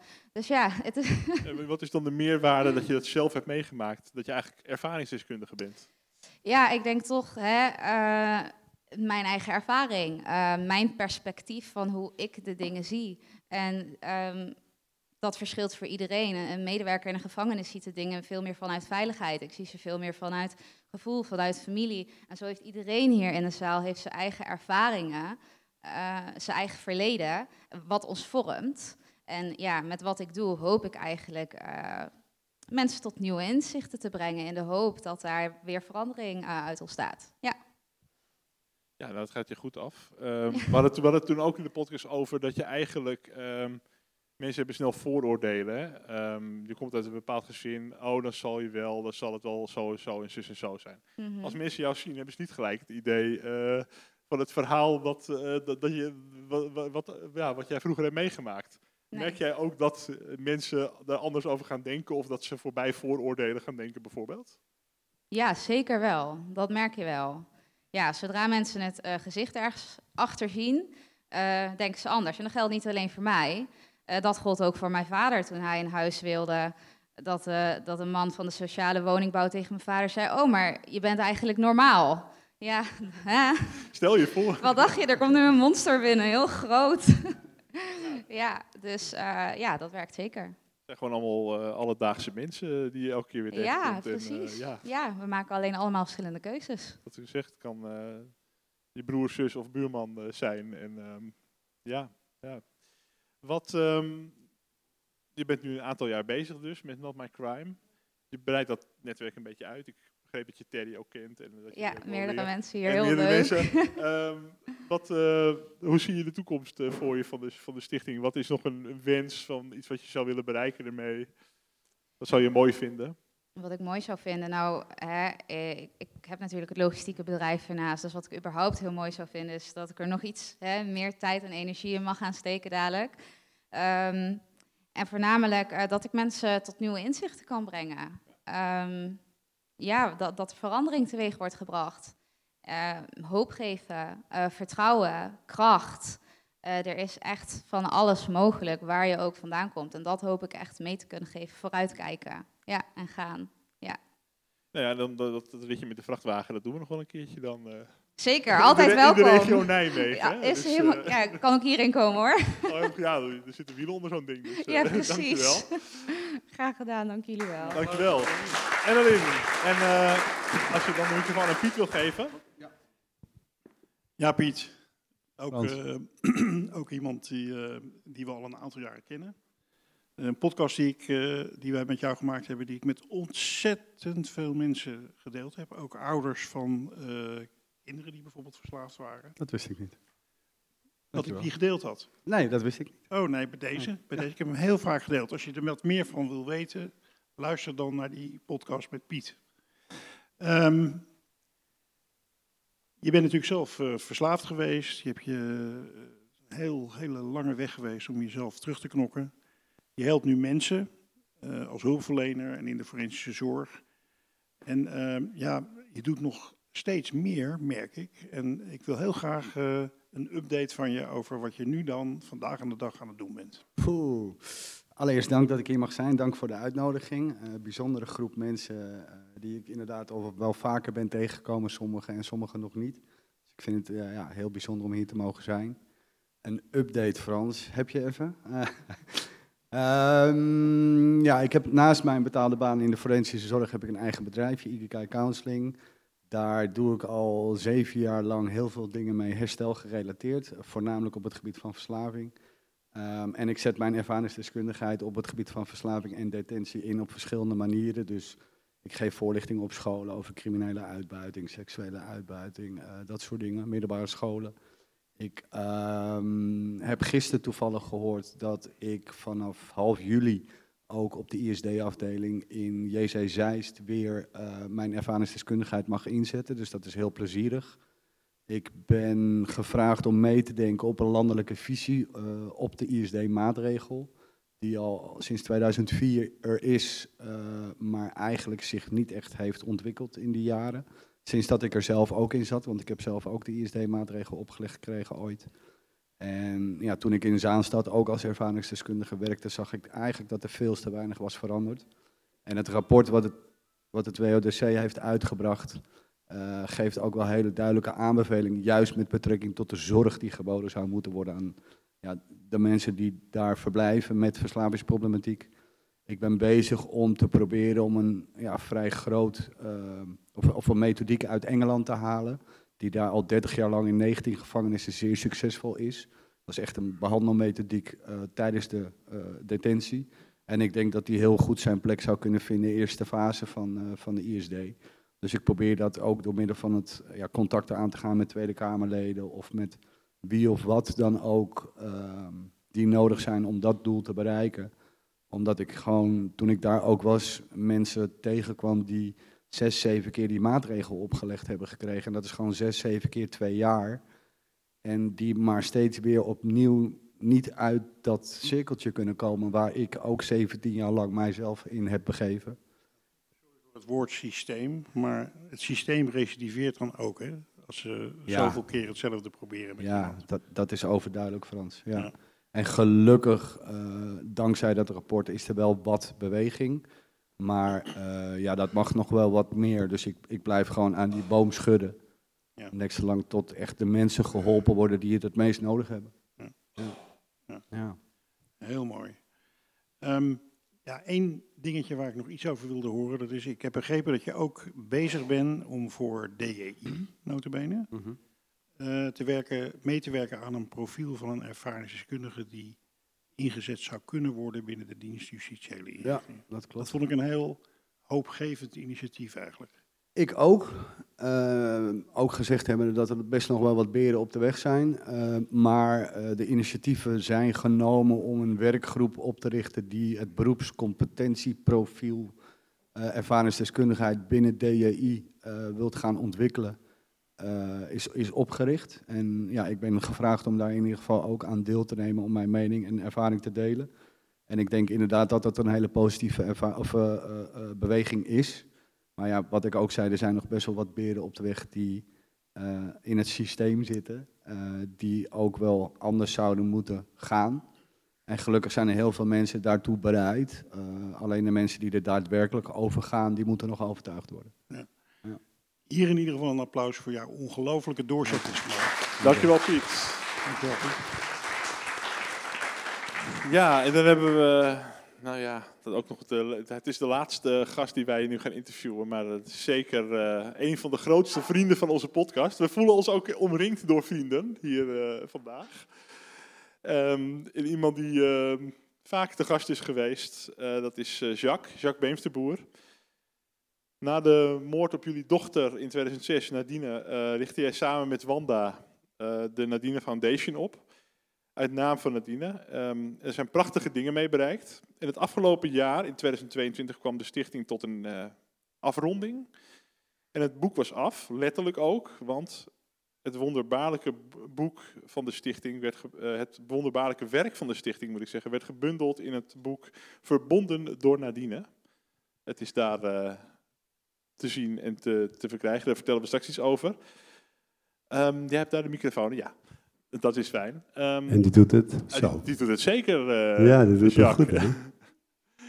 ja, de, de dood van Nadine in 2006 heeft heel veel losgemaakt. En we hebben heel veel uh, gehoord over wat het met jullie heeft gedaan. Het heeft ook maatschappelijk veel, uh, veel losgemaakt. En de stichting heeft heel veel bereikt uit naam van Nadine. wat, wat vonden jullie zelf het meest bijzondere wat jullie hebben bereikt met de stichting en wat jullie eigenlijk van tevoren nooit hadden kunnen indenken? Ja, het, het, het gek eigenlijk van het verhaal is dat wij hadden geen enkele verwachting en ook niet echt een doel om te beginnen wat we begonnen zijn. Het kwam voort uit het hart en kijkend naar wie Nadine was, hoe zij in het leven stond. Hè. Dieren, vriend, uh, dancer, ze deed aan street dance, ze was Nederlands kampioen street dance, ze studeerde communicatie begon al een beetje wat presentatiedingen te doen. Ze was model, dus het was een meisje die volop in het leven stond. En toen zij door haar ex-vriend, nadat zij het uit had gemaakt, om het leven werd gebracht, 2 december 2006, ontstond bij ons, nou ja, we hoefden elkaar maar aan te kijken, Wanda en ik, van, en ook Jacqueline, onze andere dochter, hier moeten wij iets mee. We konden niet met een prachtige uitvaart zeggen zo, dit was dan Nadine, we sluiten haar leven af, dit is klaar. Nee, er, er, er, borrelde iets. Hè. We wilden gewoon iets met wat er gebeurd is, wilden we gaan doen. En ja, dat begon met toelaten van de media, ons verhaal vertellen. Uh, dat begon met vriendengroep die zei, wij maken een lied voor Nadine, we brengen het op plaat uit. Er kwam een dvd, er kwam op de markt, in Free Record Shop, dat bracht geld op gang. En dat die geldstroom die leidde ertoe, uiteindelijk, dat we kwamen tot het oprichten van de stichting, de Nadine Foundation. En zo ging die bal, noem ik het maar even, die steen in het water met die kringen noemde het daar wel eens, dat ging steeds breder. En Wanda die kon het opbrengen om in 2010 het boek Mam, ik bel je zo terug op de markt te brengen. Misschien zijn hier mensen die hem gelezen hebben. Ik zie daar wat eh, knikken. Ja flink wat mensen, denk ik. Ja, sowieso in Nederland die... die en, ja. en zo, zo kom je met heel veel mensen in aanraking, ook vanuit de stichting. En ook dat wij geld dat we genereerden konden doneren aan verschillende instanties, waar we dan ook weer warme contacten mee onderhielden. Ja, en zo komen wij ook op een moment met elkaar in contact. En uh, ja, ik kijk daar met heel veel warmte op terug. Wij ook een prachtige... Ja, nou, ik zie het niet als terug, eh, op terugkijken. Het is gewoon een, een goede vriendschap. En uh, of er nou een podcast is of niet, die, uh, ja, die vriendschap is er. Het, het mooie was dat ik op een gegeven moment ook bij de presentatie van de, de Prison Show werd betrokken. En toen was de allerlaatste uitzending. Toen kon jij daar helaas niet bij zijn. En ik had met Jamie wel afgesproken. Wij zouden samen die laatste. eh, herinner jij dat nog? Ja, toen op de radio was dat, eh, ja, ja, de jij, jij ja. was daar als technicus. Ja. En ik kwam daar aan in de afwachting van Jamuel, die het zou gaan presenteren en ik zou hem assisteren. Alleen Jamuel die had kennelijk een andere boodschap op dat moment. Dus ik stond als onervaren radiomaker ervoor om een uur live radio in te vullen. En ik had geen idee Hebben we mooi samen gedaan. Hè? En dat was echt een hele goede herinnering. Ik heb toen Jacqueline gebeld, onze dochter. En hebben we een prachtig interview gehad. En toen hadden we al een deel van het uur gevuld. En zo met mooie muziek wat jij liet horen. Dan ben je wel zo ongeveer de laatste persoon waarvan ik denk dat als je hem ergens neerzet, dat hij met zijn mond vol tanden zit. Dus Dat, ehm, Ja, toch, toch wel? Dat kan inderdaad kloppen, ja. ja. Nee, ik heb het boek ook zien, eh, zien liggen. Hè? Ehm, Ja. Ja, je hebt een cadeautje meegenomen voor, de, voor, de, voor het publiek. Ja, we- weet je, als ik tijdens een lezing vertel wat ons is overkomen, krijg ik regelmatig de vraag: wat doet nou de Nadine Foundation? En nu, wat deed de Nadine Foundation? Gelukkig hoef ik dat nu niet te vertellen, want er is voor jullie allemaal per gezin een exemplaar lichter van Verbonden door Nadine. Pak hem er even eh, bij. Voordat je deze zaal verlaat, neem er één mee. En ook als je denkt, nou, ik kan er nog iemand anders heel blij mee maken, neem er één mee. Ik ga ervan uit dat als jullie straks deze zaal hebben verlaten, dat de boeken die nog over zijn, dat ik die weer meeneem. Want wij moeten al direct daarna weg. Dus vergeet niet eentje voor jezelf te pakken. het is echt een waanzinnig mooi boek. Ja, ik heb, eh, wij, wij hebben er toen in de podcast ook even bij stilgestaan. En toen wilde hij hem persoonlijk in zijn naam komen overhandigen. Hebben we gelijk even de podcast opgenomen.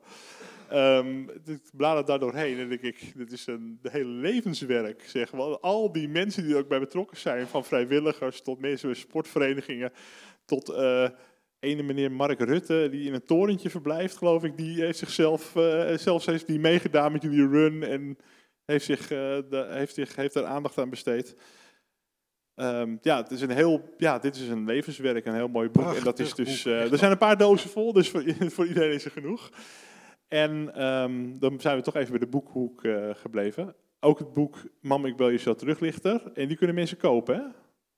Ja, mocht er iemand onder jullie zijn die ook het boek, het verhaal over wat er met Nadine is gebeurd en alles wat daarna is gebeurd, als je dat boek ook wil hebben, dan liggen er inderdaad ook een x-aantal eh, exemplaren en die kun je dan aanschaffen. Ik zal daar straks jullie nog wel even over te woord staan. Dat is ook. En dan, ja, dus eh, die, eh, dat gaat dan via, via Jacques eh, de Cassa.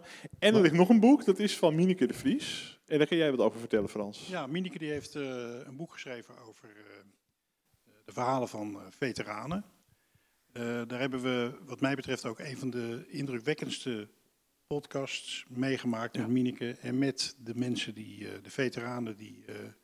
het is vandaag trouwens Veteranendag, hè? De Ja. veteranen die hun verhaal vertellen, die met een hele ernstige vorm van PTSS eh, te maken hebben.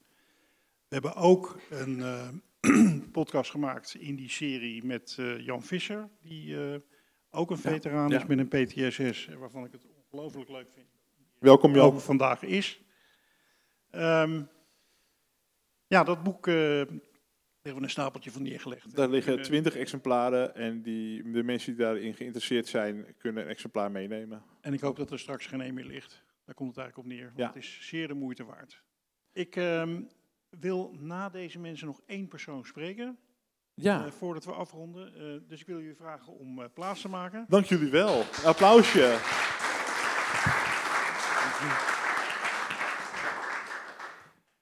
Ja, eh, degene die we hier zouden hebben is een eh, goede vriendin. En een goede vriendin van de Prison Show eh, zou hier komen. En die heeft eigenlijk eh, gisteravond heel laat moeten afbellen. Omdat haar moeder heel erg ziek is. En misschien vandaag naar het ziekenhuis moet. Dat is Marion van der Laar.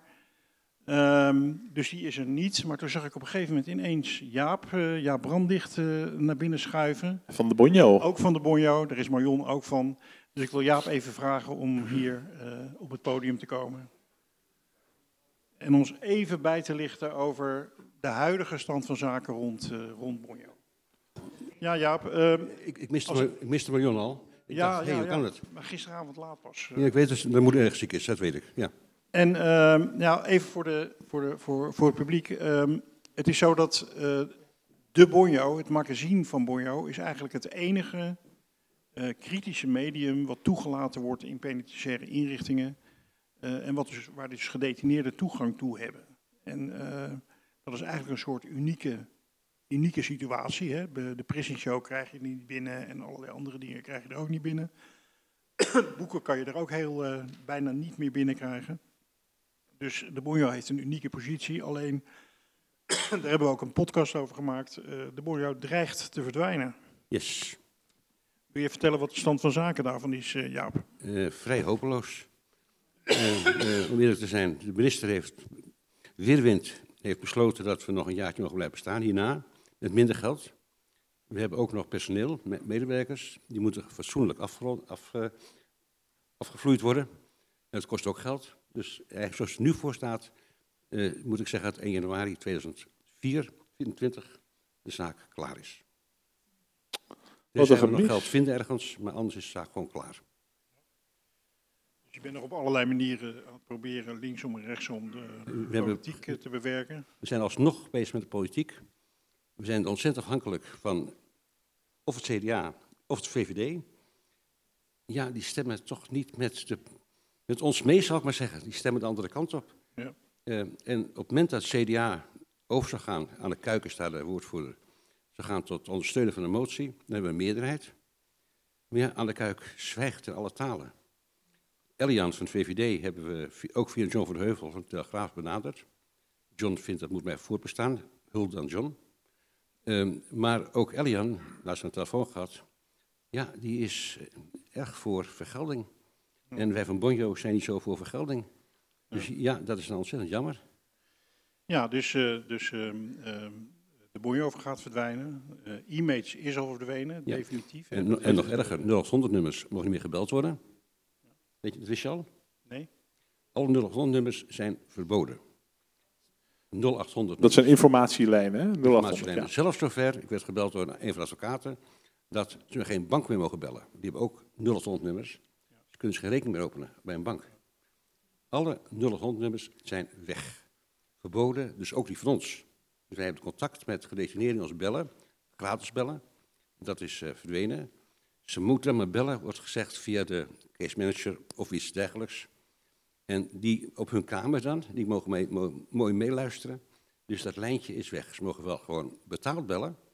Dat mag iedereen. Maar er is toch iets anders. Ons lijntje met gedetineerden wordt daardoor ook weer dunner. Dus alles van het ministerie, zeg ik wat negatief. En alle positieve verhalen net. eh, eh, om gedetineerden het leven een beetje aangenaam te maken. Nou, er zijn natuurlijk duidelijk twee ontwikkelingen. Er is de, de, de hele repressieve golf, de verrechtsing die, eh, die plaatsvindt. En, de, eh, ja, en er zijn ook heel veel mensen die het allerbeste proberen om, om wel de menselijke maat te vinden. Ja, we, dat, eh, ja, we proberen ook advocaten te bewerken. En dan krijg je iets dwaas. Advocaten, de Verenigde Advocaten heeft gezegd dat ze ons niet ondersteunen, omdat die advertenties in onze krant onderaan zo, er zo lelijk en goedkoop uitzien. Hm. Ja, dan, dan zakt mijn broek ook echt af. Eh, eh, ja, dus, ik, dus ja, dus, dus ik probeer het alsnog een keer. Ik ga toch proberen nog iets van crowdfunding te kijken of we nog kunnen blijven voortbestaan. Maar detentie in Nederland op dit moment, in ons harde klimaat, daar word ik niet blijer van. Eh, eh, dus ook het, het volk, zou ik maar zeggen, is toch steeds meer geneigd te denken, ach, sluit die mensen maar op. Liefst zo lang mogelijk, dan hebben we ook geen gekloot meer. Eh, en wij, wij vechten ook tegen die mentaliteit. We hebben er last van. En we krijgen daardoor ook veel minder steun van de bev- bevolking, het volk. Behalve het kleine clubje mensen die het altijd met ons eens is. Maar dat clubje is, wel, dat is toch te klein in deze wereld. Ja, en dat zou kunnen betekenen dat als het niet iets slagen tussen nu en pakweg september, nog iets rond te breien, dat we dan moeten besluiten onze medewerkers, waaronder Marion, mee te delen dat ze vanaf januari geen werk meer hebben. Ja, ik, ik vond het toch belangrijk om dit eh, geluid ook te laten horen vandaag. eh, op deze feestelijke, feestelijke bijeenkomst. Is Hebben we nog een gewoon de kliniekclown in de aanbieding misschien? Of even vrolijk af te sluiten, want het is, inderdaad- Nou, het zijn- dat het is wel ja, belangrijk. maar dat het is, vrolijke sluiten zou ik, Ja. eh, zou ik heel graag aan Max eh, over willen laten. Dat is nog beter dan een clown, inderdaad. Dat is eh, hartverwarmende muziek. Is het een Ik bruggetje wil, gelijk? in ieder geval eh, een applaus voor Jaap. Ja, dankjewel. En, ehm, En dank voor deze onverwachte uitnodiging. ja, dat is eh, toch even belangrijk om eh, aandacht aan te besteden. Den tonele verschijnt, manifesteert zich, dat moet je tegenwoordig zeggen, hè? eh, Max Douw. en wij manifesteren Max. En Max maakt hele mooie muziek. En die gaat het eh, klavier neerzetten. Dan gaan wij ruimte maken. Ik ga het boek op de stapel leggen. Ja, applaus voor Nel. Als, als we dan toch bezig zijn, dan wil ik ook graag even een aantal mensen bedanken die vandaag eh, vrijwillig eh, bijdragen. Katja, eh, Ralf, Bedel. En er zijn nog wel meer mensen die zich vandaag natuurlijk tussendoor inzetten. En natuurlijk iedereen die is gekomen, die draagt ook bij. Dus allemaal applaus voor jezelf en voor de vrijwilligers.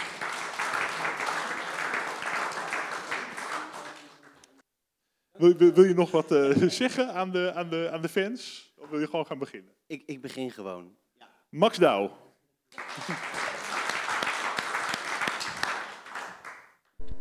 Want het is niet te begrijpen dat je iemand bent geworden waar geen mens naar durft te kijken en waar niemand op wil lijken. Je gaf me recht van spreken, vaak alleen maar door te luisteren. Zelfs als ik wat zat te stotteren of alleen nog maar kon fluisteren.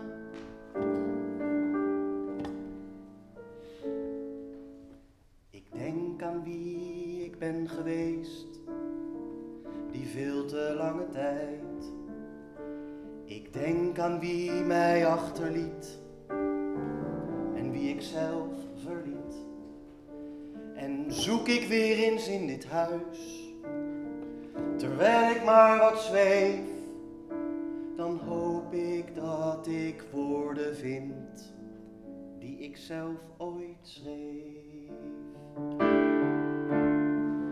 Gooi je toch weg, gooi je toch weg. Geloof je hart, volg je lach, dag voor dag voor dag.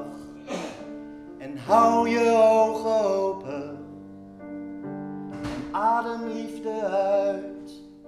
Want niemand trapt jouw deur nog in als jij hem niet meer sluit.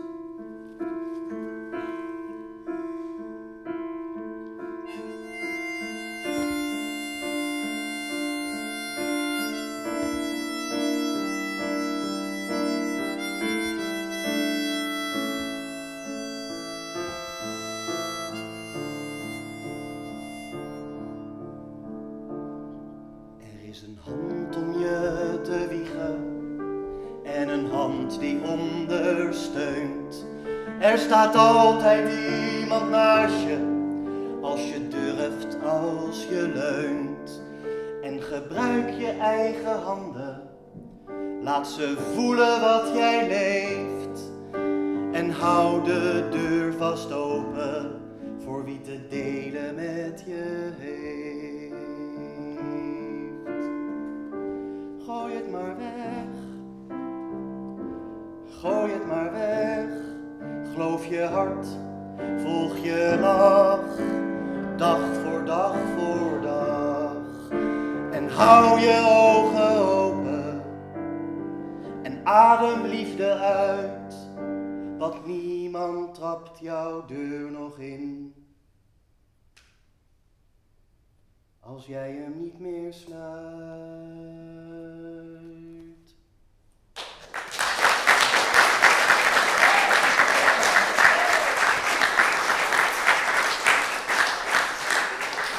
Voor mij is mijn eh, intrede in dit eh, bijzondere netwerk gekomen door mijn oom Frans. Ehm, Frans is altijd mijn oom geweest en was altijd de, naast mijn oom Frans, de gevangenisdirecteur. Dat was als kind een beetje abstract, ook wel spannend, maar ja, daar begreep ik eigenlijk niet zoveel van. En toen Frans zijn boek schreef, eh, Het zijn mensen, eh, ja, toch wel jouw memoires, om het zo te zeggen. Frans vroeg mij om een, om een lied te schrijven bij zijn boek voor een andere podcast. En daar werd ik geconfronteerd met eh, eh, eh, sowieso onze mooie familiegeschiedenis. Onder andere de moeder van Frans, mijn oma, een sleutelfiguur in ons aller leven. Maar ook met mijn ja, ge- gedwongen opname in een psychiatrische kliniek waar ik in een gesloten afdeling zat in 2013. En nou, ik heb een voorstelling over, eh, over die eh, episode geschreven, die heet Gekkenhuis. Dus ik ben wel met verwerking bezig geweest, maar ik werd eigenlijk in dat proces van het schrijven, eh naar aanleiding van het boek van, van Frans, geconfronteerd ja, met mijn opgesloten zijn geweest, maar ook vooral ehm, met de confrontatie dat ik wel eens wakker had kunnen worden uit mijn psychose. Eh, met het bericht dat ik in mijn psychose eh, ja, misschien wel iemand had, iets had kunnen aandoen. En ik had zo'n ernstige psychose, ik zat niet voor niks eh, gedwongen op, opgesloten, dat dat had kunnen gebeuren. En dat, het schrijven van dat lied werd, werd, werd daardoor een, een, een heel bijzonder proces. En dat lied dat is gaan heten Mens.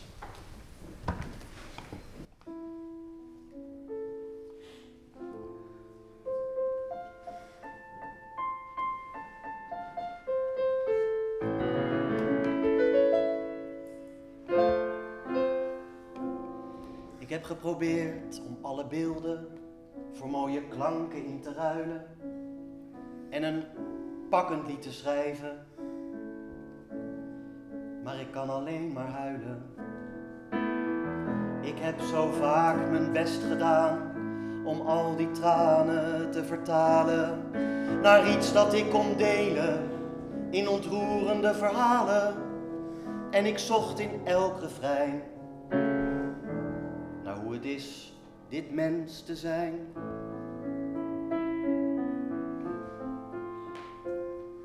Ik ben moe van alle muren waar we ons achter verschuilen en een gevangenis van taal. Om niet als kinderen te huilen.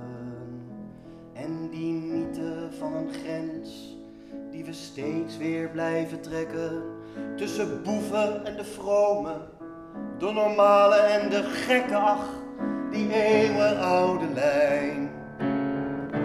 Om geen mens te hoeven zijn.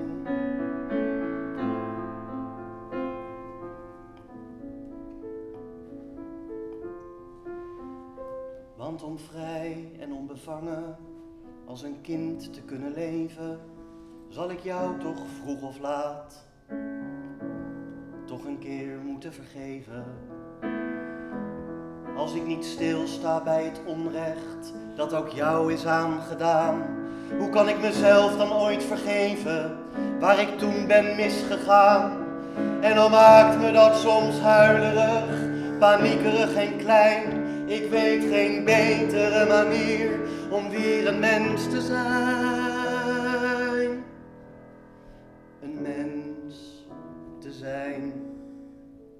Met jou. Mens te zijn.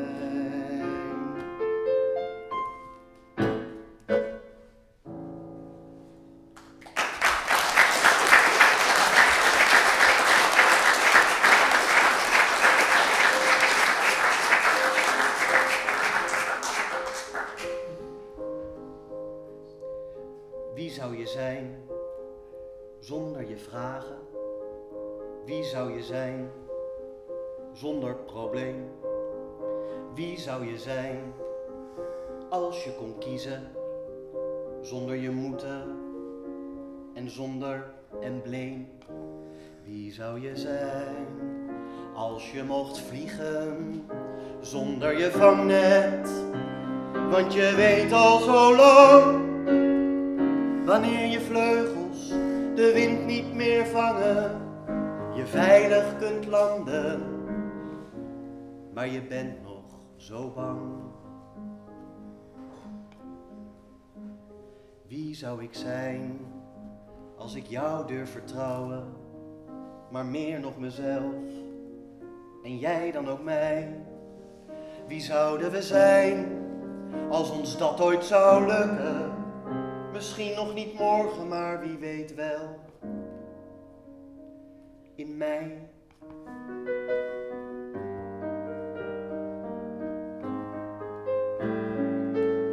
Gaf me recht van spreken, al die dagen, al die weken, al die jaren dat ik leerde dat het beter is te zwijgen.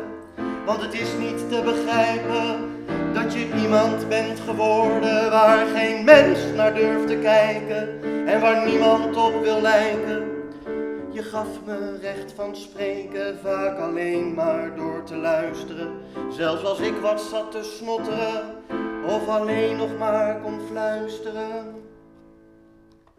Je gaf me alle ruimte om het eindelijk te delen. En een landschap waarin ik mezelf een beetje kon gaan helen. Je gaf me recht van spreken. In onze huiskamers, op ons werk en in mijn cel. Edwin en Frans, dank je wel.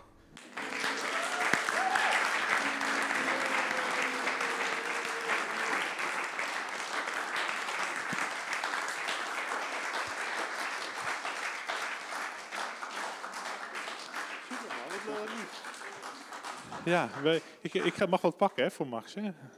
Kijken of het nu wel in één keer goed gaat. Alsjeblieft. Voor de mooie woorden en klanken. En ik ga ze aan iemand geven die eh, ook belangrijk voor mij is geweest de afgelopen periode in dit netwerk. En dat is de, de gelukkige is geworden. Debbie! oh. Nou, kijk eens. Ga je zo met bloemen naar huis? Eh, eh, het is warm, dus we gaan lekker de verkoeling beneden opzoeken.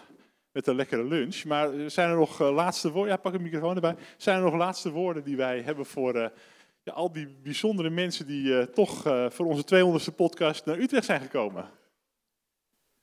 Ja. Ja, we, we blijven gewoon doorademen. Dus we blijven ook gewoon doorleven en jullie ontmoeten. En eh, nou ja, we hebben natuurlijk 6 oktober een prachtige ontmoetingsdag in Eindhoven helemaal voorbereid. Dat wordt ook weer iets heel bijzonders. Samen met Toon hebben we dat georganiseerd in de Woense Poort. Ehm, we blijven gewoon doorgaan mensen zijn. En ehm, ja, wat ik vooral van jullie allemaal gezien heb en ontvangen heb in de afgelopen vier jaar, ik kan wel voor ons beiden spreken, is vooral heel veel mens zijn. Edwin, jij kwam helemaal niet uit dit wereldje. Eh, het was eigenlijk mijn onderwerp, hè, gevangenissen en herstel en terugkeer en dat soort dingen. En ehm, ja, wat volgens mij voor jou heel erg, ehm, eh, wat jij steeds zei, was dat, dat het aspect mens jou zo aantrok in de, in de. Nou ja, ik lees nu wel op een hele andere manier de krant. Ik denk dat ik vroeger gewoon. eh, ja, wie leest er nog een krant? Maar je, je begrijpt wat ik bedoel. Als ik iets, iets lees, al in het nieuws van. ehm, wat enigszins raakt aan, aan onderwerpen die we hebben behandeld, dan denk ik wel veel genuanceerder. En dan denk ik, wil eerst wel eventjes eh, drie andere kanten van het verhaal horen. Terwijl je vroeger misschien dacht van, oh ja, dat is zo, ja, en dan blader je door naar de, naar de sportkatern. Maar ehm, ja, ik, heb, ik kijk heel anders naar bepaalde ontwikkelingen in de maatschappij en eh, ook wel naar mensen. Ik word ook minder snel boos op mensen. Omdat ik eigenlijk wel denk van nou laat ik eerst eens eventjes in gesprek gaan. En dan blijkt het altijd wel heel anders te zitten dan wat je eigenlijk dacht of eh, dingen. En, eh, ja, ik heb van de gasten of de mensen die in het netwerk, inmiddels is het een netwerk natuurlijk geworden, heel veel eh, rijkdom gekregen en heel veel geleerd. Dus dat is, ik ben er heel door, heel erg door verrijkt door de jaren heen. En eh, van jou heb ik ook het een en ander wel geleerd hoor. Dat, eh. Ik wil jou, eh, ik wil jou ook enorm bedanken. Ehm, Ik jou? eh, jij, bent, jij, jij was eh, eh, eh, ingehuurd als de man van de techniek. Dat deed je op een hele trouwe en eh, ondersteunende, faciliterende manier. Maar het was al vrij snel duidelijk dat je, dat, niet, dat je niet alleen de man van de techniek was. Maar dat je ook eigenlijk eh, heel Nederland vertegenwoordigde. Met je vragen aan de. Ja, aan de blik van de outsider, een beetje zo van, ja. En dat, eh, ja, zonder jou en zonder jouw inhoudelijke inbreng ook daarin, had de Prison Show nooit geweest wat hij geworden is. En, eh, daarmee heb je ook, als het ware, hebben wij elkaar eigenlijk in elkaars kracht kunnen zetten binnen de Prison. Ja, denk ik wel. Dat we, we vulden elkaar goed aan. Ja. Ja. En nou is het niet zo dat we gelijk eh, eh, offline gaan, want we gaan dus door tot 1 september met de podcast. Ja. En dan eh, is het eh, rijke archief nog eh, terug te vinden overal. Dus eh, En jij was ook van plan om het op eh, eh, YouTube op te YouTube zetten? te zetten als uitzendingen met dan een fotootje erbij. En ehm, dat is nog even wat meer vindbaar. Heel veel mensen ontdekken het ook eh, via YouTube. Dus ehm, dat zijn de algoritmes en zo. Hè. Ja. En de, het, zijn zo'n, het is ook zo'n breed scala onder onderwerpen. ehm, dat eh, ja, eigenlijk iedere podcast is nog actueel eigenlijk. Ik zou haast zeggen, helaas. Ehm, eh, want eigenlijk als je over een bepaald aspect van het hele proces iets wil weten, dan is het nog steeds interessant om een interview met een van jullie eh, terug te luisteren. Dus het blijft gewoon beschikbaar. We doen er een hele grote strik omheen. En, eh, Eigenlijk net als het eh, mooie boek eh, van de Nadine Foundation is het een, eh, een, een werk dat we zo opleveren en doen er wat moois mee. En, eh, En we gaan het is verder terug te ons lezen en leven. te zien. We gaan Ja. verder met ons leven en als, eh, we gaan verder als medemens. En uh, nou, bedankt allemaal dat jullie hier uh, zijn. We gaan jullie verlossen. We mogen lekker naar beneden de tuin in. We gaan even lekker lunchen. bedankt allemaal voor het komen. En bedankt voor het luisteren. Yes, I'm back home in Huntsville again.